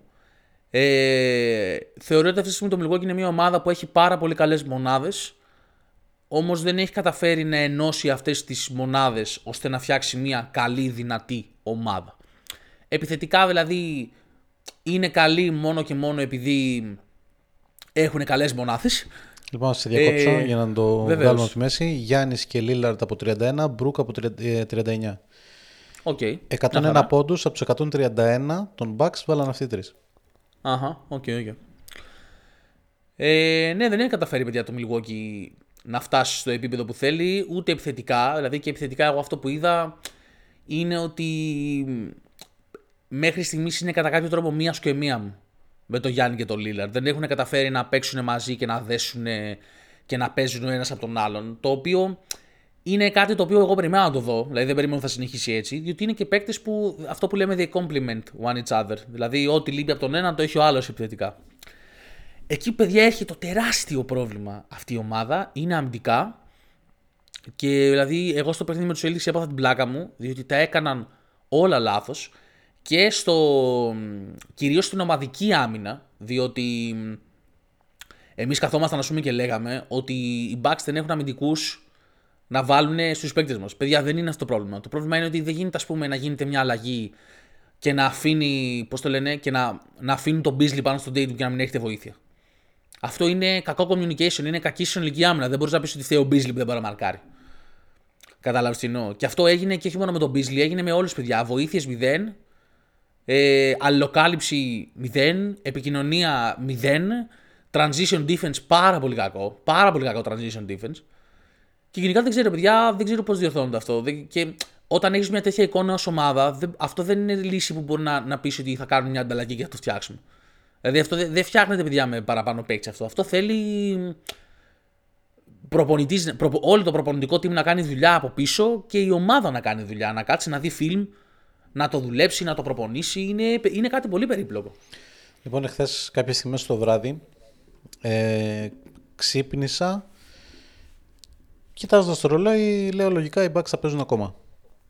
Ε, ήταν το match ε, Bucks σε Washington. Μπαίνω στο League Pass και βλέπω ότι είχε μείνει, είχαν μείνει 7 λεπτά στο παιχνίδι. Το παιχνίδι ήταν derby. Δηλαδή ήταν ε, στον πόντο, 3 πόντι. Δεν έφυγε διαφορά πάνω από τους 7 πόντους ε, στα τελευταία 7 λεπτά τουλάχιστον που είδα εγώ. Παραδόξη Washington πάρα πολύ σοβαρή. Δεν το περίμενα. Εν πάση περιπτώσει. Πλησιάζει το παιχνίδι προς το τέλος. Έχουν μείνει γύρω στα 15 δευτερόλεπτα και είναι οι Bucks μπροστά με 3. Ε, κερδίζει ένα φάουλ ε, η Washington με επαναφορά από την πλάγια γραμμή. Εκεί, εκεί είναι ρε παιδί μου που λες ότι πρέπει να παίξω την άμυνα όλου του παιχνιδιού τώρα, έτσι. Έτσι δεν είναι. Είσαι μπροστά με τρεις, δεν θες να φας τρίποντο. Γίνεται ένα, γίνεται ένα play στο οποίο χωρίς να καταλάβω, γιατί μετά δεν, στην επανάληψη και μέσα στον ύπνο μου δεν πολύ πρόσεξα λίγο την κίνηση όλη πώς πήγε, αλλά γίνεται ένα play στο οποίο κατευθείαν από την εφορά, επαναφορά από την πλάγια γραμμή, δηλαδή χωρίς να, να, να μπει η μπάλα στο γήπεδο να παίξει ένα σύστημα η Washington, αλλά κατευθείαν με την επαναφορά, βγαίνει ο Shamet ολομόναχος στη γωνία του τριπόντου. Ελεύθερο corner 3, αλλά όταν λέμε ελεύθερο, ο αμυντικός ο πιο κοντινός ήταν, ίσως ήταν και στα 6 μέτρα, ξέρω εγώ. Και απλά το 'χασε. Δηλαδή Οκ. ήταν, ήταν πάρα πολύ τυχεροί οι Bucks που σε αυτό το παιχνίδι δεν πήγε ξέρω, εγώ, παράταση και να μπουν σε παραπάνω περιπέτειες. Και μου έκανε τρομερή εντύπωση η τόσο κακή αμυντική αντιμετώπιση του στο συγκεκριμένο σημείο του παιχνιδιού. Και λέω εντάξει παιδιά αυτό δεν γίνεται. Και δεν γίνεται να τρως από τη Washington 130 πόντους. Που δεν είναι πρώτη φορά για το Milwaukee αυτό, έτσι. Όχι δεν είναι, αυτό λέω, αλλά επαναλαμβάνεται. Ναι, ναι, ναι, ναι. Αυτό που λέγαμε και για μας, παιδιά, μοτίβα. Μοτίβα και συμπεριφορές και συνήθειες. Ναι, ναι, ναι. Είναι, δεν ξέρω, μου κάνει, μου κάνει τρομερή εντύπωση. Ε, και εγώ νομίζω ότι όλο ξεκινάει, νομίζω ότι ο πρώτος υπέτειος είναι ο head coach του Milwaukee, coach Griffin. Ε, από το λίγο που έχω παρακολουθήσει από αυτή την ομάδα, από τα λίγα δείγματα που έχω πάρει από αυτήν, είναι ότι δεν έχει κάνει καθόλου καλή δουλειά στον πάγκο μέχρι στιγμής. Και όχι μόνο δεν έχει κάνει καλή δουλειά στο να οργανώσει την ομάδα και στο να φτιάξει τα αμυντικά schemes και να οργανώσει την επίθεση. Το οποίο εντάξει, πες ότι το επιθετικό κομμάτι έχει χρόνο να το δει και να το φτιάξει, ας πούμε. Αλλά μέχρι στιγμής έχει δείξει πολύ άσχημα vibes και με το σκηνικό που έγινε ας πούμε, με το Γιάννη στο παιχνίδι με τους Celtics. Και γενικά δεν φαίνεται να έχει τον έλεγχο του locker room και το σεβασμό των παικτών. Ε, υπενθυμίζω και το σκηνικό που έγινε πριν καν ξεκινήσει η χρονιά με τον Terry Scotts που είχε αυτή τη συμπεριφορά ο Γκρίφιν και ο άνθρωπος παρετήθηκε. Δεν ξέρω, εντάξει, εκεί δεν θυμάμαι ακριβώς τι έχει γίνει, αλλά είναι περίεργο όπως και να το πάρει. Αυτό νομίζω ότι αυτή τη στιγμή οι Bucks είναι. Τους περι... Εγώ τους περίμενα πολύ καλύτερους. Πολύ καλύτερους. Τους περίμενα καλύτερους από ό,τι είναι. Δεν θεωρώ ότι πάβουν να είναι μια καλή ομάδα. Και εγώ προσωπικά ε, κατάλαβα στο, στο παιχνίδι το δικό μας, στο τέλος που ο Λίλαρντ έβαλε 11 πόντους σε 3,5 λεπτά. Προσωπικά κατάλαβα ας πούμε γιατί τον φέρανε και είδα τι μπορεί να κάνει με αυτή την ομάδα αν ε, ο Γκρίφιν τον βάλει στην καλύτερη κατάσταση που μπορεί να τον εκμεταλλευτεί και αν αποφασίσει ότι η ώρα να αρχίσει να το χρησιμοποιεί δεν είναι στο τελευταίο πεντάλεπτο και ότι πρέπει να τον βάλει πιο νωρίς στο ρυθμό του παιχνιδιού. Αυτό. Τώρα κατά τα άλλα ήταν ένα παιχνίδι το οποίο πήγε εκεί που πήγε και γιατί οι Celtics ήταν, το παρατήσανε λίγο στο τέλος και γιατί οι Bucks, ε, ο Lillard έβαλε κάποια σουτ έτσι τυχερά, τους πήγε λίγο το παιχνίδι στο, προς το μέρος τους. Τσίγκλα δεν θα ψαρώσω. ε, αλλά OK, okay, παιδιά, εγώ πιστεύω ότι θα βελτιωθούν. Πιστεύω ότι μπροστά θα βελτιωθούν, αλλά πίσω δεν βλέπω πώς μπορεί να λυθεί αυτό το. Πραγματικά δεν βλέπω πώς μπορεί. Μέχρι τώρα είναι ξεκάθαρο όσα βάλουμε και όσα φάμε. Ναι, ακριβώς. Και αυτό αν δεν διορθωθεί δεν θα πάει πολύ καλά η φάση. Ναι. Στο ρεκόρ του, ωστόσο, δεν φαίνεται και τόσο. Δηλαδή είναι αυτή τη στιγμή ένα παιχνίδι κάτω από εμάς. Ναι, αλλά γι' αυτό λέω ότι αν μείνει όπως είναι, δεν θα πάει καλά η φάση. Γιατί ε, έτσι θα μπουν στα playoff. Όχι, σε καμία το περίπτωση. Όσα, πάμε, όσα, όσα βάλουμε, όσα φάμε. Όχι, όχι, όχι, σε καμία περίπτωση. Σε καμία περίπτωση. Και όσο σιγά σιγά προχωράει η σεζόν και τα λουριά θα σφίγγουν λίγο. Ε, νομίζω. Δεν ξέρω. Θέλω, νομίζω οπωσδήποτε κάτι πρέπει να γίνει εκεί. Θέλω να κάνουμε μια πολύ γρήγορη αναφορά στο Denver για το μοναδικό λόγο της απουσίας του, του Σαλάχ του NBA. Του Σαλάχ, εξαιρετική παραμύθι. Ε, δεν είναι. Πω, πω, όταν μου φέρνεις ποδοσφαιρικές παραμοιώσεις, έτσι με. μ' αρέσουν πάρα πολύ. Φίλε. Δεν είναι. Ο Τζαμάλ. Και εμφανισιακά και mm. η κόπια του. Ισχύει, ισχύει, φίλε. Εγώ το πρώτο σκέφτηκα ήταν αυτό, ότι όντως του φέρνει. Ναι, ναι, ναι. ναι, ναι. Ε, Εξαιρετικό, ναι. Λοιπόν, στα έξι παιχνίδια που δεν έχει παίξει, οι Nuggets έχουν πεντήτε. Ακριβώς. Το προηγούμενο podcast ήταν που λέγαμε τον Τζαμάλ πάλι το πρώτο προηγούμενο. Κάποιο ήταν. Δεν θυμάμαι. Ήρθε, έχει έρθει η ώρα, ή ήρθε η ώρα πολύ καιρό μάλλον τώρα, όταν αναφέρετε παιδιά με την παρέα σας, όταν πίνετε τα μπυράκια και συζητάτε για NBA και πέσει η κουβέντα του καλύτερου point guard στη λίγα, έχει έρθει η ώρα να αναφέρετε τον Τζαμάλ Μάρι. Put some respect on that champion's name. Put some respect, ναι. Δεν ακούστηκε πολύ ωραίο. Ε, εντάξει. Α, ναι. ε, τώρα το κατάλαβα. Αργό λίγο. Put some. Α, ε, ναι. Ε, εντάξει, δεν, δεν έχει νόημα νομίζω να σχολιάσουμε τον Denver ότι έχει κάνει πέντε ήττες. Δηλαδή, όταν μια ομάδα παίζει χωρίς το δεύτερο καλύτερο της παίκτη που κάνει τόσα πράγματα για αυτή, δεν νομίζω ότι έχει νόημα να σχολιάσουμε τόσο την πορεία της. Και στη Φιλαδέλφια μια ομάδα που παίζει χωρίς το δεύτερο και τρίτο καλύτερο της παίκτη. Τι εννοείς; Εντάξει, και οι Nuggets πήραν ένα παιχνίδι στα 6 με το. Ναι, okay. Να πω... ε, Τρολάροντας το λέω. Ναι, ναι, ναι, ναι το κατάλαβα. Ε, από αυτά τα παιχνίδια έχω δει τα δύο του Denver. Mm-hmm. Ε, και στα δύο χάσανε από αυτά που είδα. Μου έκανε τρομερή εντύπωση. Βασικά δεν μου έκανε τρομερή εντύπωση. Γιατί εντάξει είναι κάτι που το, το ξέρουμε, δεν πέφτουμε από τα σύννεφα, το έχουμε συζητήσει και οι δυο μας. Το, εντάξει, ότι ο Γιώργη Κιτσί είναι υπερπεχτάρα και είναι ο καλύτερος παίκτης στον κόσμο δεν αμφισβητείται αλλά και το πόσο πρόβλημα είναι λίγο στην άμυνα. Ειδικά στο ναι. παιχνίδι με το Cleveland που είχα δει που έχασαν οι Nuggets, τον έκανε το Cleveland ε, εντελώς outplay αμυντικά. Δηλαδή τον χτύπαγε αλίπητα. Ναι, αυτό είναι κάτι το οποίο συμβαίνει χρόνια. Δεν είναι πρώτα τώρα που συνέβη. Απλά ήταν οι συνθήκες τέτοιες πέρσι όπου και οι Nuggets είχαν πολύ καλή άμυνα συλλογική ομαδική όπου κάπως το καλύψανε και μεταξύ μας δεν βρέθηκε και ομάδα που είχε την ίδια συγκρασία και το υλικό να το εκμεταλλευτεί. Ναι, ναι. Ίσως φέτος να βρεθεί. Αλλά ναι, παιδιά, το ότι ο Jokic είναι πρόβλημα στο, στο pick and roll, ειδικά στο pick and roll defense, ας πούμε, το ξέραμε. Και είναι κάτι το οποίο οποιαδήποτε ομάδα βρεθεί αντιμέτωπη με τον Denver στα playoffs είναι κάτι που θα πρέπει να μελετήσει. Και δεν μπορώ να καταλάβω πέρσι γιατί δεν το έκαναν, αλλά θα μου πεις ότι μπορεί οι, Denver, οι Nuggets να το έκαναν κάπως counter. OK. Okay. Όπως και να έχει, ε, νομίζω ότι για να πάρουμε δείγμα από αυτήν την ομάδα να καταλάβουμε όντως τι μπορεί να κάνει και φέτος, πρέπει να τη δούμε με τον Jamal στο παρκέ. Ε, Αλλιώς δεν μπορούμε νομίζω να, να βγάλουμε συμπέρασμα. Αυτό. Ωραία. Σου δίνω τη δυνατότητα να επιλέξεις το επόμενο θέμα. Να επιλέξεις το επόμενο θέμα. Πάρα πάρα πολύ ωραία. Λοιπόν, έχω πολλά εδώ στη, στη φαρέτρα μου, πολλά όπλα. Oh. Θα επιλέξω, νομίζω, νομίζω ότι μπορούμε να μιλήσουμε λίγο για Clippers, επειδή τους είχαμε σχολιάσει και το προηγούμενο εβδομάδα. Ναι. Εντάξει, νομίζω ότι μιλάμε πολύ για Clippers, ακόμα παραπάνω από όσο τους πρέπει, αλλά οκ. Okay. Ε, μωρέ, εντάξει, είναι, είναι ένα ενδιαφέρον πείραμα το που σημαίνει τώρα στο LA. Ναι, ναι, έτσι, είναι, με- εννοείται, εννοείται. Σιγά σιγά έχει εξομαλυνθεί λίγο η κατάσταση με το Harden, έχουν αρχίσει να παίρνουν κάποιες νίκες.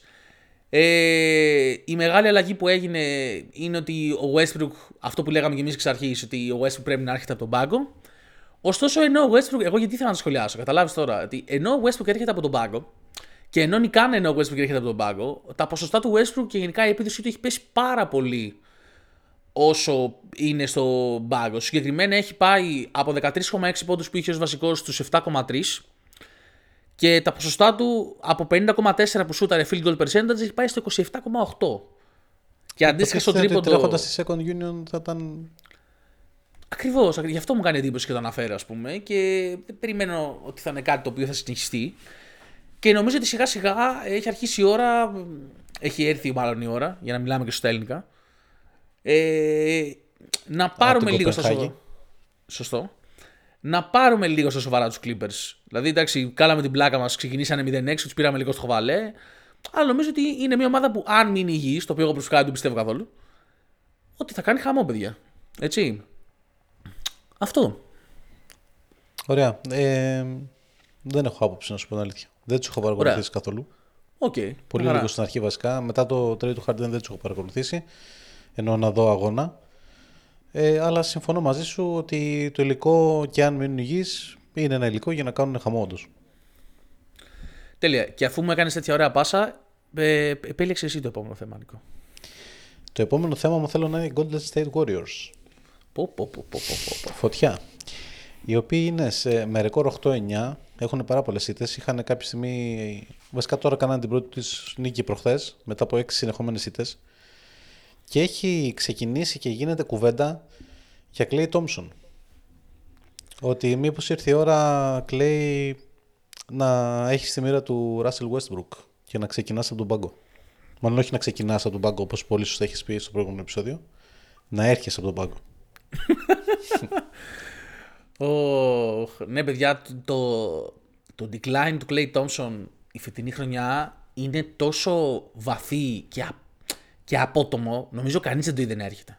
Εγώ δεν το είδα σίγουρα να έρχεται. Δεν ξέρω αν εσύ το, το είχες στα χαρτιά σας που Όχι, ούτε, ούτε καν. Αλλά ναι, παιδιά, και το shot selection του. Τραγικό όπως μου decision εξήγησε, making. Τραγικό Τραγικό, decision making. τραγικό. Και δεν ξέρω τώρα γιατί ένας παίκτης του επίπεδου του Clay έχει μπει σε αυτή τη δικασία με το κεφάλι του. σω να θέλει για κάποιο λόγο να αποδείξει ότι ατομικά μπορεί να είναι στο επίπεδο που ήταν πριν τον δραματισμό. Δεν, Δεν ξέρω αν έχει να τι κάνει με το είναι. ότι είναι χρονιά που λύγει το συμβολέο του. Α, ε, παίζει για αυτό το ρόλο σίγουρα. Ναι. σίγουρα. Ε, αλλά τώρα να τον πας στον πάγκο να ξεκινάει ποιος, ας πούμε. Εμένα αυτή είναι η ερώτησή μου. Να ξεκινάει ο Chris Paul δίπλα στον Γκέρι. Τι να σου πω. Να Δεν ρωτήσεις ξέρω αυτούς κι εγώ, που τα παιδιά. λένε. Σωστό, Να σωστό. ρωτήσεις και αυτό. αυτούς Πη- που Παιδιά, ζητάνε- πείτε μας. ναι. Όσο μας ακούτε και έχετε αυτή την άποψη, πείτε μας, παιδιά, να καταλάβουμε. Δεν, ε, Γενικά οι Warriors έχουν αρκετά κακή εικόνα μέχρι τώρα. Και ούτε αυτό το περιμέναμε. Ναι, δεν περίμενα να, να έχουν αυτή την εικόνα. Δεν, δεν τους περίμενα και μέσα στου contenders. Νομίζω το είχαμε συζητήσει κιόλας. Δεν τους περίμενα και Ναι, μέσα στι ναι. πολύ δυνατές ομάδες. Ενώ κατά στιγμή μέσα στη χρονιά δείξανε λίγο στην αρχή αυτό το, αυτή την εικόνα. Ναι, μπήκαν Αλλά καλά μετά- και συζητήσαμε για το Chris Paul ε, Μπράβο. πώς έχει κουμπώσει ωραία μέσα σε όλο αυτό. Τελικά Ναι, και νομίζω ότι θα το προσπεράσουμε πάρα, πάρα πολύ ωραία, με πολύ ωραία πάσα, ε, την οποία θα, θα σου δώσω μόλις τώρα. Υπήρχε και το πάρα πολύ αστείο κατά μία σκηνικό του Chris Paul με τον Scott Foster, Το οποίο. Το οποίο έχει είπε- γίνει πλέον. Ε, Ανέκδοτο. επέλεξε, Είναι μια πλευρά, ανέκδοτο. επέλεξε μια πλευρά. Να επιλέξει μια πλευρά. Ναι. Είμαι 100% με τον Chris Paul. Κι εγώ. Γι' αυτό σου λέω ότι είναι εγώ, πάσα κι εγώ. για το επόμενο θέμα. Και παιδιά, πραγματικά πείτε μας και στη γνώμη σας τι συμβαίνει με τη διαιτησία; Τι συμβαίνει; Και εντάξει, να σου πω κάτι. Δεν κατηγορώ του διαιτητέ. Συγγνώμη τώρα που σε διακόπτω. Δεν κατηγορώ του διαιτητέ γιατί είναι γραμμή της λίγκας προφανώς. Έτσι. Αλλά δεν καταλαβαίνω τι συμβαίνει με τις τεχνικές που πλέον ο παίκτης αναπνέει και παίρνει τεχνική ποινή. Δηλαδή έχουν πάει Ο πρώτον παίκτης στι των τεχνικές ποινές. Celtics- Ο, προ, ο, ο, προ, ο παίκτης των Celtics αναπνέει και παίρνει τεχνική ποινή. Εντάξει, δεν ήθελα να το πάω εκεί, εσύ, αλλά παιδιά πραγματικά δεν γίνεται, ας πούμε, σε ένα NBA όπου παίζει ο Joel Embiid, ε, ο Λούκα Ντόντζιτ και ο Νικόλα Γιώκητς που δεν σταματάνε πριν καλώς ξεκινήσουμε να να το μιλάνε. συζητάμε, στους διαιτητές. είχαμε πει ρε παιδί μου ότι το- σε, σε, μεταξύ μας συζητήσει ότι δεν θέλουμε να μιλήσουμε για διαιτησία γιατί εντάξει δεν έχει τώρα και κάποιο νόημα. Αλλά αυτό το πράγμα που βλέπουμε ε, πλέον σε βγάζει από τα ρούχα σου. Και όχι μόνο στο κομμάτι των Celtics και στα άλλα παιχνίδια. Όχι, που παιδιά, βλέπουμε. γενικά. Ναι, ναι, δηλαδή αυτό που έγινε, ας πούμε, τώρα με τον Chris Paul. Δηλαδή να κάθεσαι εσύ ως διαιτητής να μιλάς τόση ώρα με ένα παίκτη και τελικά να του δώσεις και δύο τεχνικές. Ε... Δηλαδή αυτός πρέπει να κρατήσει την τάξη. Αυτός πρέπει ενώ εσύ του μιλάς να μην σου μιλάει. Αυτός είναι ο διαιτητής. Τι... Δεν, παιδιά, δεν μπορώ να καταλάβω με ποιο κριτήριο. Δηλαδή, χθες, ας πούμε, ε, έκανε ένα κάρφωμα ο Tatum και απλά επειδή κρατήθηκε για να μην πέσει, πήρε τεχνική ποινή. Δεν, δεν μπορώ, πλέον Για δεν να μπορώ μην να πέσει με καταλάβω τη τι μέση, συμβαίνει. έτσι, με την πλάτη, να μην μπε- μπε- σκάσει κάτω σαν καρπούζι. Κρατήθηκε από το καλάθι και πήρε τεχνική ποινή. Ναι. Και στην τελική, παιδιά, εμένα αυτό που με ενοχλεί είναι το εξής. Καταλαβαίνω ότι ως διαιτητές έχετε την ανάγκη να ελέγχετε το παιχνίδι και να, να, εμπνέει το, σεβα- να εμπνέουν το σεβασμό. Και αυτό που έχω καταλάβει είναι ότι σι- τα τελευταία χρόνια διαιτητές που ήταν πάρα πολλά χρόνια στο NBA έχουν αρχίσει και αποσύρονται και έχουν αρχίσει και έρχονται νέοι διαιτητές, οι οποίοι ρε παιδί μου προσπαθούν, ξέρεις, να, να εμπνεύσουν, να πάρουν μάλλον το σεβασμό από τους παίκτες και να δώσουν λίγο το ότι ξέρεις, σε μένα δεν θα κάνεις μαγκές. Και Μα όταν από παίζω. τους νέους διαιτητές το διακρίνεις αυτό περισσότερο. Ακριβώς, αυτός πιστεύω ότι είναι ο λόγος. Ωστόσο, παιδιά, είναι αυτό που συζητούσαμε και τι προάλλες. Πρέπει ανα- απέναντι σε όλους να κρατάτε την ίδια συμπεριφορά. Δηλαδή, δεν γίνεται ε, ο Πορζίνγκης να σου μιλάει μία φορά και να παίρνει τεχνική ποινή ή ο Τέιτουμ να κρεμιέται από την, μπασ- από την μπασκέτα και να παίρνει τεχνική ποινή και ο Embiid να σου μιλάει κυριολεκτικά όλο το παιχνίδι, να σου μπαίνει στη μάπα, ε, να παίρνει το σύρμα που θέλει και ακόμα να γκρινιάζει και να μην παίρνει ούτε μία τεχνική ποινή. Και ο Γιάννης με τον Λίλαρτ στο μάτς με τους Bucks. Μιλούσαν στους διαιτητές Παιδιά, σε όλη ήτανε- τη διάρκεια του παιχνιδιού. Δεν σταματήσαν. Δεν σταμα... ε, τους ακούγαμε εμείς, από το... τους ακούγαμε εμείς πεντακάθαρα από το... Και πήρε τεχνική Βλέπαμε ποινή, τον μάντεψε υπολογιστή. ποιος. Ο Πορζίνγκης. Ο βέβαια. Πορζίνγκης Ποιος για άλλος θα διαμαρτυρία. πάρει. Στον Παρτίχνη. δεν, δεν θυμάμαι καν, ρε. Απλά πλέον ακούω τεχνική ποινή Πορζίνγκης, τελείωσε. δεν... το άλλο πολύ αστείο, με το, γιατί εγώ νομίζω ότι λίγο τον Μπορζίνγκη για κάποιο λόγο τον έχουν βάλει στο μάτι. Δεν ξέρω τη συμπεριφορά του ποια είναι απέναντί τους. δεν ξέρω, παιδιά, ναι, δεν ξέρω. Είναι σε μια φάση στο χθεσινό παιχνίδι με το Ορλάντο όπου έχει τη, είναι στην επίθεση Celtics και έχει την μπάλα ο Brown και ξεκινάει να κάνει ένα drive ο Brown κάνοντας, ξεκινώντας με πέντε βήματα. Οκ. κρατώντας την μπάλα αγκαλιά. Και άκουσες ένα σφύριγμα και λες: Εντάξει, δώσαν τα βήματα, οκ, πάμε παρακάτω. Και ο. Γιατί έβλεπα το παιχνίδι από την Cosmote. Και ο Ρίκας ο Δάρδαλη λέει: Οι διαιτητές σφυρίζουν τα βήματα του Μπράουν που πήγε Βοστόν και ξαναγύρισε. Και λέει: Α, όχι, έχουν σφυρίξει επιθετικό φάουλ στον Μπορζίνγκης. Δηλαδή, Ναι, οκ. ό,τι να 'ναι. Ό,τι να είναι. Παιδιά, να το βάλουμε σε ένα κουτί λίγο για να μην παρεξηγηθούμε. Σε καμία περίπτωση δεν λέμε ότι η δικιά μας ομάδα αδικείται από τα σφυρίγματα και παίρνει τεχνικές κτλ. Ο λόγος που. Μόνο η δικιά μας μάλλον. Ο μόνος λόγος που αναφέρουμε περισσότερα παραδείγματα για τους Celtics είναι γιατί οι Celtics παρακολουθούν περισσότερο, οπότε μας έρχονται και στο μυαλό πιο εύκολα. Ε, ναι. Γενικά, ωστόσο, εγώ έχω παρατηρήσει μια τάση όπου η κατάσταση έχει ξεφύγει και παίρνει ο καθένας τεχνική ποινή. Εκτός από συγκεκριμένους παίκτες που ανέφερα, από μένα αυτό με ενοχλεί. Δηλαδή, αν θες να περάσεις μια γραμμή ότι αυτά είναι τεχνική ποινή και δεν τα ανέχομαι, οκ. Αλλά δεν μπορείς από κάποιου να τα ανέχεσαι και από άλλους όχι. Ναι. Αυτό. Ε, παράδειγμα, το ejection του Γιάννη στο παιχνίδι με τους Pistons στο γελοίο, κάρφωμα που τουλάχιστον κάνει ήταν γελοίο. γελοίο. Γελοίο, Ακριβώς, γελοίο, ήταν γελοίο, ναι. Δηλαδή, και το, το έχει κάνει μόνο ο Γιάννης στη φετινή χρονιά αυτό. Όχι. Πόσοι παίχτες έχουν φύγει με ejection για αυτόν τον λόγο; Και στην τελική, να σου πω κάτι. Καταλαβαίνω το να θέλεις να περιορίσεις την αλληλεπίδραση των παικτών. Αυτό εγώ καταλαβαίνω. δεν το καταλαβαίνω, ρε φίλε, γιατί είναι ένα προϊόν που πουλάει. Γιατί εγώ, σαν οπαδός, σου λέω, σαν φίλος των Celtics παράδειγμα, ναι, ναι, ναι. βλέποντας τον Dayton να καρφώνει χθες και να κάνει αυτό το κάρφωμα, είναι αυτό που θα με κάνει, εμένα τον πιτσιρικά, τον 15χρονο, τον 20χρονο, δεν ξέρω τι, να πάω αύριο να αγοράσω. 22 δεν είσαι, εγώ. 22 δεν Για- ξέρω. ναι, ναι, λέω, αν ήμουν. Ναι, πιτσι- ναι, δεν ναι, θεωρώ ναι, στα 22 ότι είμαι μεγάλος. Ότι είμαι ναι, Όχι, πιτσι, όχι, εντάξει. πιτσιρικάς. Είμαι Καλός, σε μια καλός. καλή όρημη ηλικία. Λέω για τα πιτσιρίκια, ας πούμε, τα 15 χρόνια, Ναι, ναι, ναι. ότι βλέποντας αυτό το κάρφωμα του Tatum θα καβλώσω, να το πω έτσι, και θα πάω αύριο να την παραγγείλω τη φανέλα του. Παράδειγμα, λέω τώρα. Οπότε δεν καταλαβαίνω για ποιο λόγο να το περιορίσει αυτό. Μ' άρεσε εγώ, ήθελα να καταλήξω στο ότι το να καρφώσει, ας πούμε, κάποιος και να κάνει τόντ και να το, ξέρεις, να το νιώσει, να το ζήσει, δεν είναι αλληλεπίδραση παικτών, ρε φίλε. Τι το κόβεις, ποιος ποιος το νόημα, ρε φίλε. Ε, ναι, και στην τελική άσε λίγο συνέστημα μέσα στο παιχνίδι. Δεν καταλαβαίνω που είναι το κακό. Ναι, πραγματικά, πραγματικά. Και στην τελική, παιδιά, είναι καραγκιόζηλίκια αυτά τα πράγματα. Αν θέλετε να περιορίσετε τις αλληλεπιδράσεις μεταξύ των παικτών, όταν γίνονται τέτοια σκηνικά όπως γίνονται ας πούμε, με τη Μινεσότα και τον Golden State τι προάλλε, βάλτε τους πρόστιμο 5-10 εκατομμύρια. Που μου τους βάζουν πρόστιμο 50 χιλιάρικα, που αυτές 50 χιλιάρικα είναι δύο τσίχλες. Ναι. Και α, τους τιμωρήσανε. Ε, παιδιά, τώρα τι συζητάμε. Το να σφορτώνει με τεχνικές ποινές, ποιο το νόημα; Ποιο το Ναι, νόημα; δεν, δεν ξέρω, δεν ξέρω. Και το μεγάλο θέμα είναι ότι δίνεται όλα και στις δύο πλευρές του γηπέδου τα ίδια. Κάνετε τα ίδια σφυρίγματα. Ναι, ρε παιδιά. Ναι, δεν, ρε, δεν, δεν μπορεί δηλαδή. Δηλαδή, εντάξει, ή πραγματικά είμαστε τρελοί και είμαστε τόσο προκατηλημένοι που. Δεν νομίζω γιατί το συζητάει όλος ο κόσμος πλέον. Ε, μα αυτό ήθελα να πω, ρε παιδί μου. Ότι ή το ένα ενδεχόμενο αυτό, το άλλο ενδεχόμενο είναι ότι ισχύει αυτό που λέμε. Δεν υπάρχει μέση λύση. Α πούμε. Ειδικά για τον Embiid. Εγώ έχω ενοχληθεί πάρα πολύ με τον πώς το αντιμετωπίζει η διαιτησία.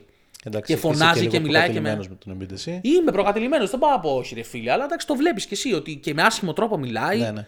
Το σφύριγμα που παίρνει θέλει και παραπονιέται και από πάνω. Τι άλλο θες, ρε φίλε. Να, να χτυθούμε και στην τελική άντα να το πω έτσι. Τι άλλο θες, ρε μάγκα να πούμε. Λοιπόν, ποιος επιλέγει θέμα; Ε, νομίζω η σειρά σου. Δεν ξέρω. Μάλλον. Ωραία. Πάμε σε ένα κοινό, αφού είμαστε στη μέση. Πάμε σε ένα θέμα που νομίζω ενδιαφέρει και τους δύο. Να, Μη- για μη- την ομαδάρα επιτέλους. Όχι, όχι, όχι. Όχι για την ομαδάρα. όχι, Εντάξει, όχι. εντάξει. Για, για άλλη ομαδάρα. Εντάξει, εντάξει. Για την Ωραία, Οκλαχώμα που είναι δεύτερη στη Δύση. Και σε αυτό το σημείο να πούμε ότι ενώ ο Νίκος έλεγε για το Ορλάντο, ποιος σας έλεγε για την Οκλαχώμα, να το πούμε και αυτό. Και ο Νίκος Τι; έλεγε για την Οκλαχώμα. Ε, εντάξει και. Τι εντάξει. Καλά τώρα. Πάρε μου τη δόξα, ρε.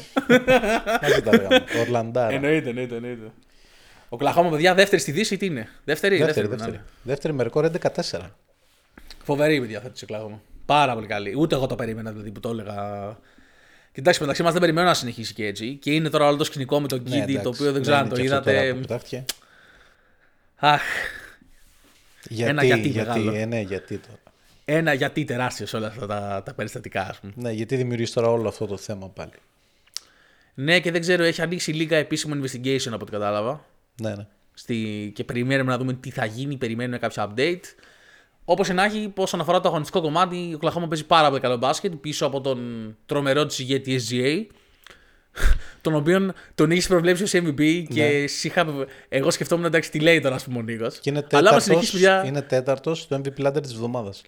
παιδιά είναι ο Κλαχώμα βγει Είναι πάνω δεύτερη από στη regular Tatum. season. Είναι πάνω από Tatum. Ε, προφανώς δεν πάμε από τον Καλά, Tatum. ναι, Είχαν εντάξει. καλύτερη season από τον Tatum. Παιδιά, αν ο Οκλαχώμα βγει δεύτερη στη Δύση και δεν πάρει SGA το MVP, μιλάμε για τη μεγαλύτερη κλοπή ε, όλων των εποχών. Έτσι, δεν το συζητάμε τώρα. Να, να βγάλει αυτή την Οκλαχώμα σε αυτή τη Δύση η δεύτερη. Που εντάξει, δεν νομίζω να βγει. Εντάξει, μεταξύ μας, παιδιά. Ε, όχι, δεν μπορεί να βγει ούτε δεύτερη η Οκλαχώμα Μινεσότα στη θα Δύση. βγει πρώτη που είναι τώρα. Εντάξει, Ναι, οκ. ναι, ναι, ναι, ναι. Ωστόσο, νομίζω ότι. Α, να σχολιάσουμε λίγο και τις δύο ομάδες. Γιατί εμένα είναι δύο ομάδες που μου, προ... μου προκαλέσαν μεγάλη έκπληξη. Ειδικά η Μινεσότα, που εγώ, αν, θυ- αν, αν ακούσατε το επεισόδιο που κάναμε τις προβλέψεις μας, είχα πει ότι δεν την πιστεύω φέτος. Και με έχει βγάλει ψεύτη. Μπράβο τους. Παίζουν πάρα πολύ καλό μπάσκετ. Αμυντικά είναι τρομεροί. Ναι. Επι... Επιτέλους φαίνεται ότι αξιοποίησαν τον Γκομπέρ. Έτσι. Όλοι φαίνονται engaged. Ο, και ο Towns δηλαδή που. Άντονι Έντουαρντς άλλα- είναι απίστευτος. Εντάξει, Ο Έντουαρντς είναι παιδιά συγκινητικό, δεν το συζητάμε. Ναι, ναι, ναι, ναι, ναι. Είναι πλέον ένας από του παίκτε που φοβάσαι να παίξεις εναντίον του. Ξεκάθαρα.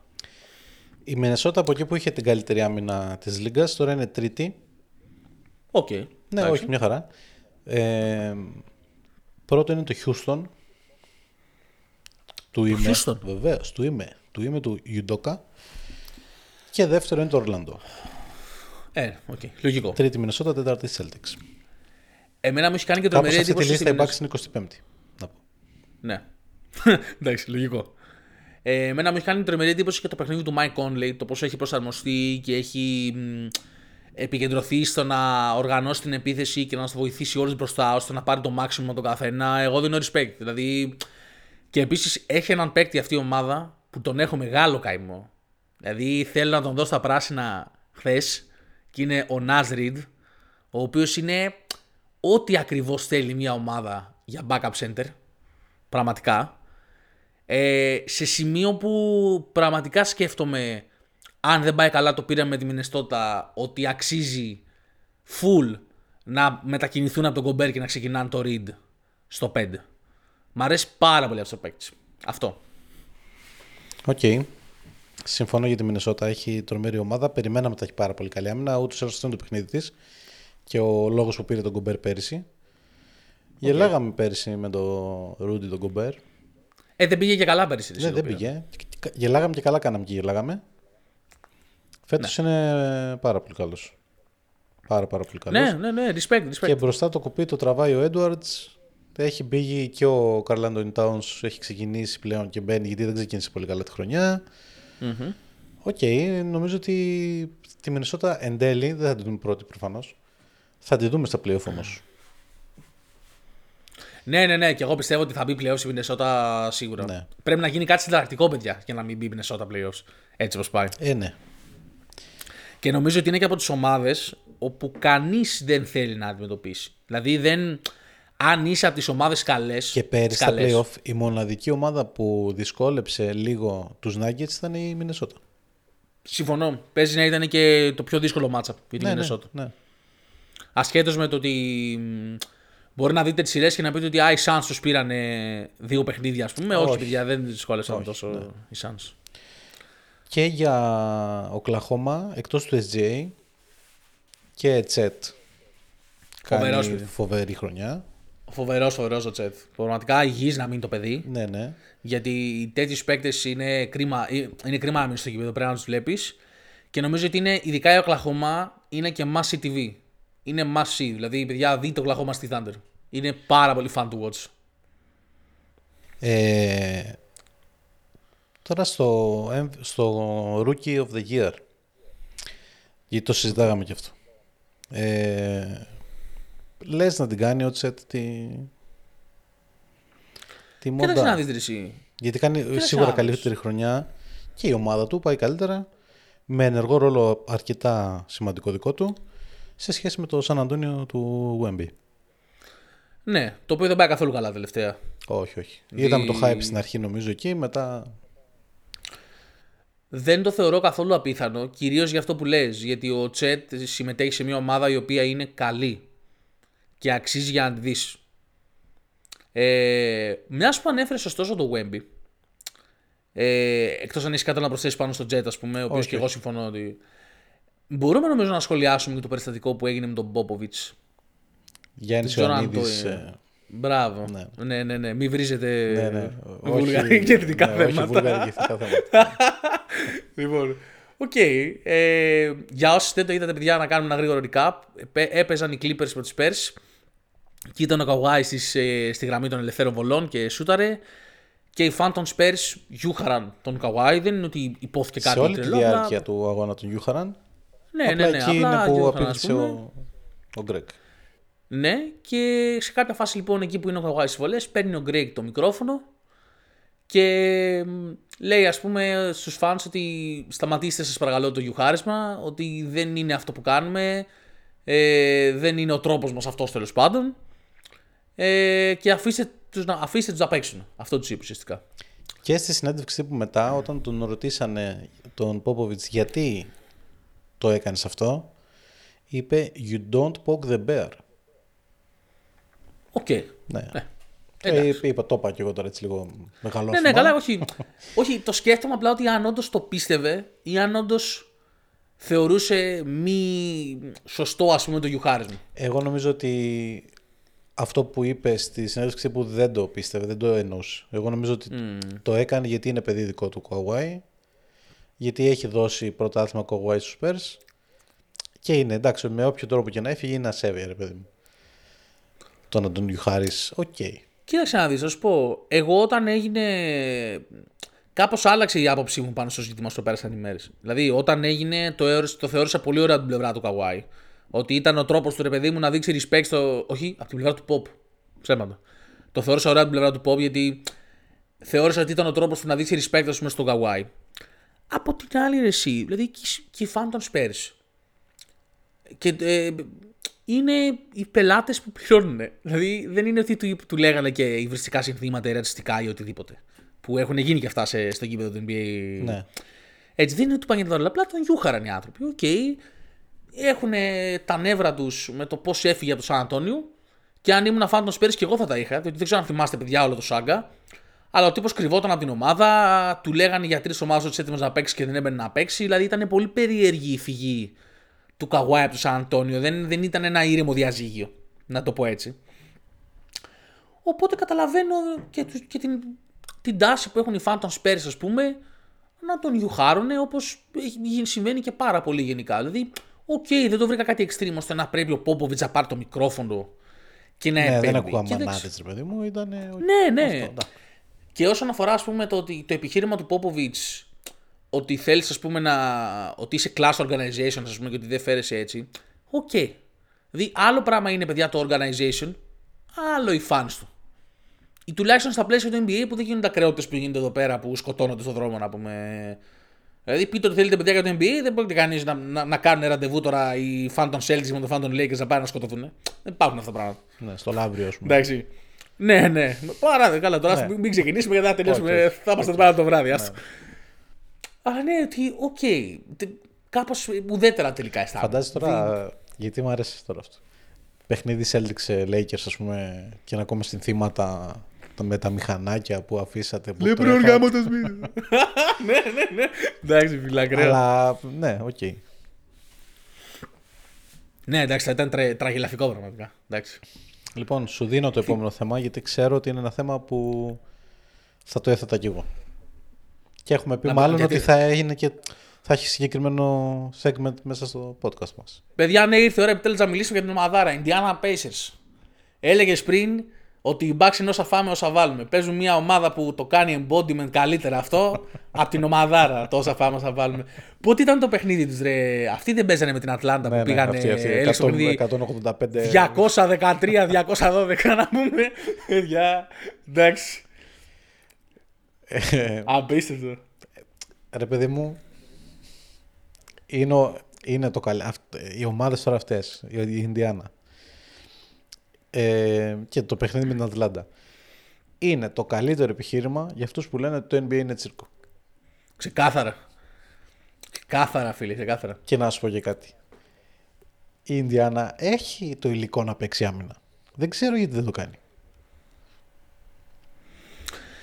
Ίσως, ξέρεις τι, είναι κάποιες ομάδες, ρε παιδί μου, όπου όταν ξεκινάει η χρονιά, γιατί είμαστε ακόμα στην αρχή της χρονιάς, παιδιά, κάτω ψέματα, δίνουν έμφαση σε άλλα πράγματα. Ίσως αυτή τη στιγμή ο προπονητής των Pacers και γενικά η ομάδα να έχει δώσει έμφαση στο επιθετικό κομμάτι. Το οποίο, παιδιά, επιθετικό κομμάτι της Δεν χρειάζεται Ινδιάνα να πούμε είναι... ότι είναι η καλύτερη επίθεση στη Λίγκα. Είναι.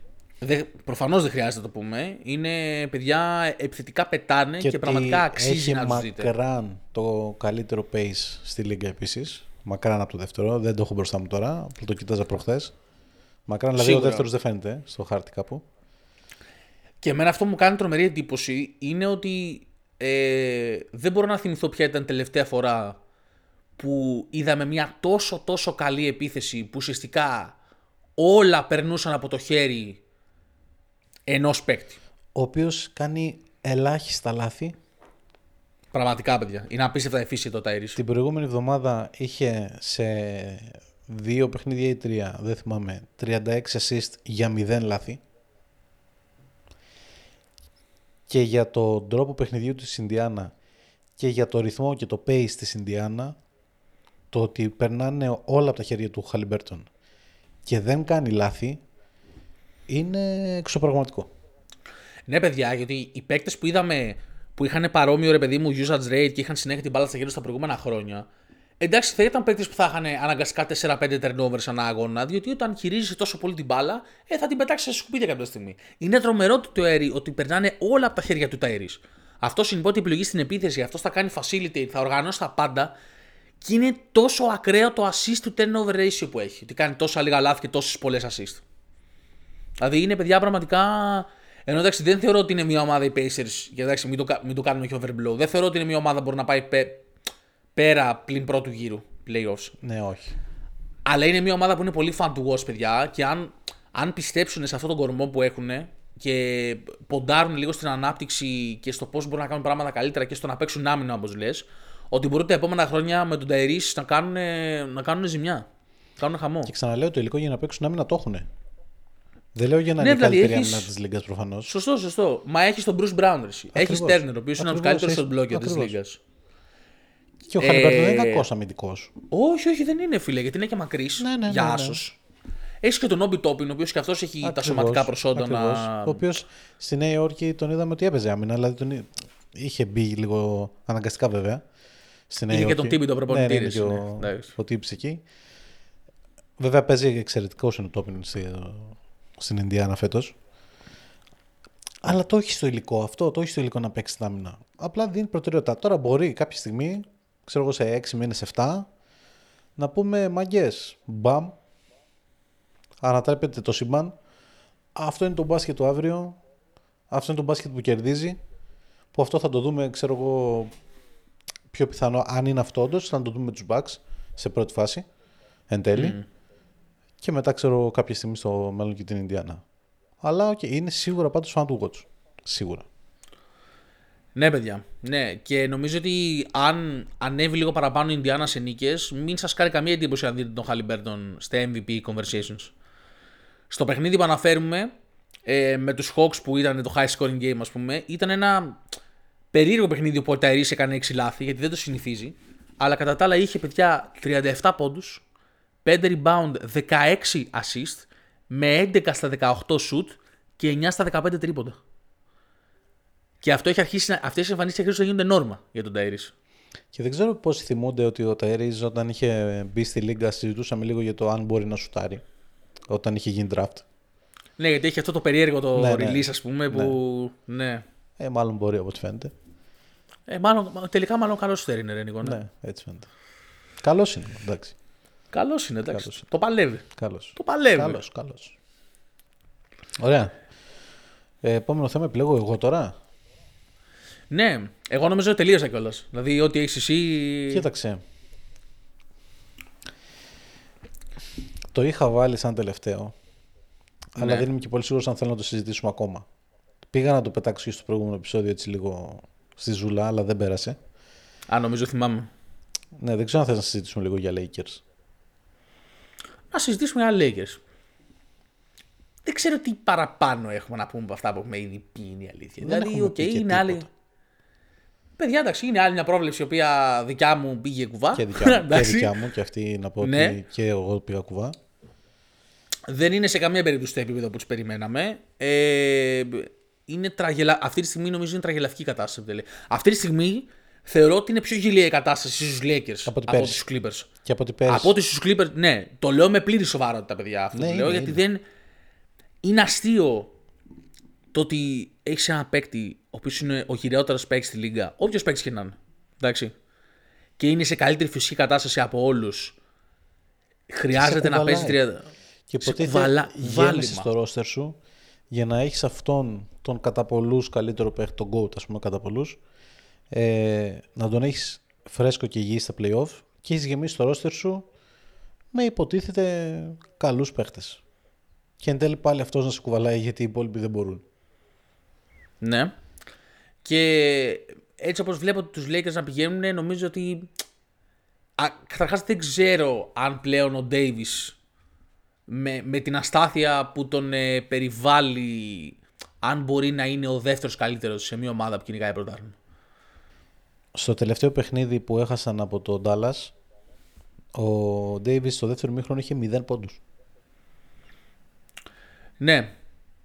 Και ε, Και νομίζω Πες, ότι πες. να συζητήσουμε και κάποια στιγμή λίγο και για Austin Reeves, γιατί έχουμε ακούσει πάρα πολλά πάλι για τον Λευκό Κόμπε, μπλα μπλα μπλα μπλα, μπλα. Και νομίζω ότι φέτος βλέπουμε αυτό που πραγματικά είναι, γιατί πέρυσι, και ο λόγος που είπα πριν ότι είναι πιο τραγελαφική η κατάσταση στους Lakers φέτος από ότι πέρυσι, που είχαν ξεκινήσει με εκείνο το περίφημο 2-10. Γιατί φέτος περιμέναμε κάτι άλλο. Πέρσι Ναι. υπήρχαν δομικά προβλήματα στο ρόστερ. Υποτίθεται ότι φέτος το ρόστερ είναι από τα πληρέστερα στη Λίγκα. Έχεις τόσους παίκτες εσύ που μπορούν να προσφέρουν σε διαφορετικούς τομείς. Έχει σκόρερ, έχει Αλλά σπεσιαλίστες στην θυμάμαι άμυνα. και την ατάκα του, του Γιώργου από τους Μόνο NBA που είχαμε φιλοξενήσει εδώ μαζί με τον Παύλο. Shout out στα παιδιά. Ναι. Ε, θυμάμαι την ατάκα του ότι έλα μωρέ, έχουν πάρει πολλούς μέτριους τελειωμένους παίχτες. Που εν τέλει οκ. Δηλαδή ο Gabe Vincent δεν έχει ανταποκριθεί καν στο ρόλο για τον οποίο τον πήραν. Όχι, και νομίζω ότι είναι και τραυματίας τώρα. Ναι, είναι. Αλλά και σε όσα παιχνίδια έχει παίξει δεν είναι καν κοντά σε αυτό που περίμεναν οι Lakers. Και γενικά τώρα αν πας με πρώτο βιολί το Χατσιμούρα δεν ξέρω πού να φτάσεις τώρα. Ξέρω εγώ ρε παιδί μου. Ναι, νομίζω ότι πρέπει σε κάποια φάση να καταλάβουν, να καταλάβει όλη η ομάδα με, πρώτα, με, με πρωταρχικό κομμάτι τον Anthony Davis το ότι παιδιά δεν, δεν τους παίρνει να κάνουν αυτό που κάνανε πέρσι. Και βασικά δεν τους Όχι, παίρνει όχι, να σίγουρα, για κανένα λόγο, συνεχ- γιατί και τους συνεχίσουν. περιμένουν ναι. πλέον. Βέβαια. Και πλέον δεν τους παίρνει να συνεχίσουν να έχουν αυτή την εικόνα όπου επιτρέπουν στο Λεμπρόν να τους κάνει bailout και βασίζονται σε αυτόν στην κυριολεξία για τα πάντα. Δηλαδή, ε- εγώ αυτό που μου έκανε εντύπωση στο στατιστικό που το συζητάγαμε μαζί είναι το πόσο κακοί είναι οι Lakers χωρίς τον Λεμπρόν αμυντικά.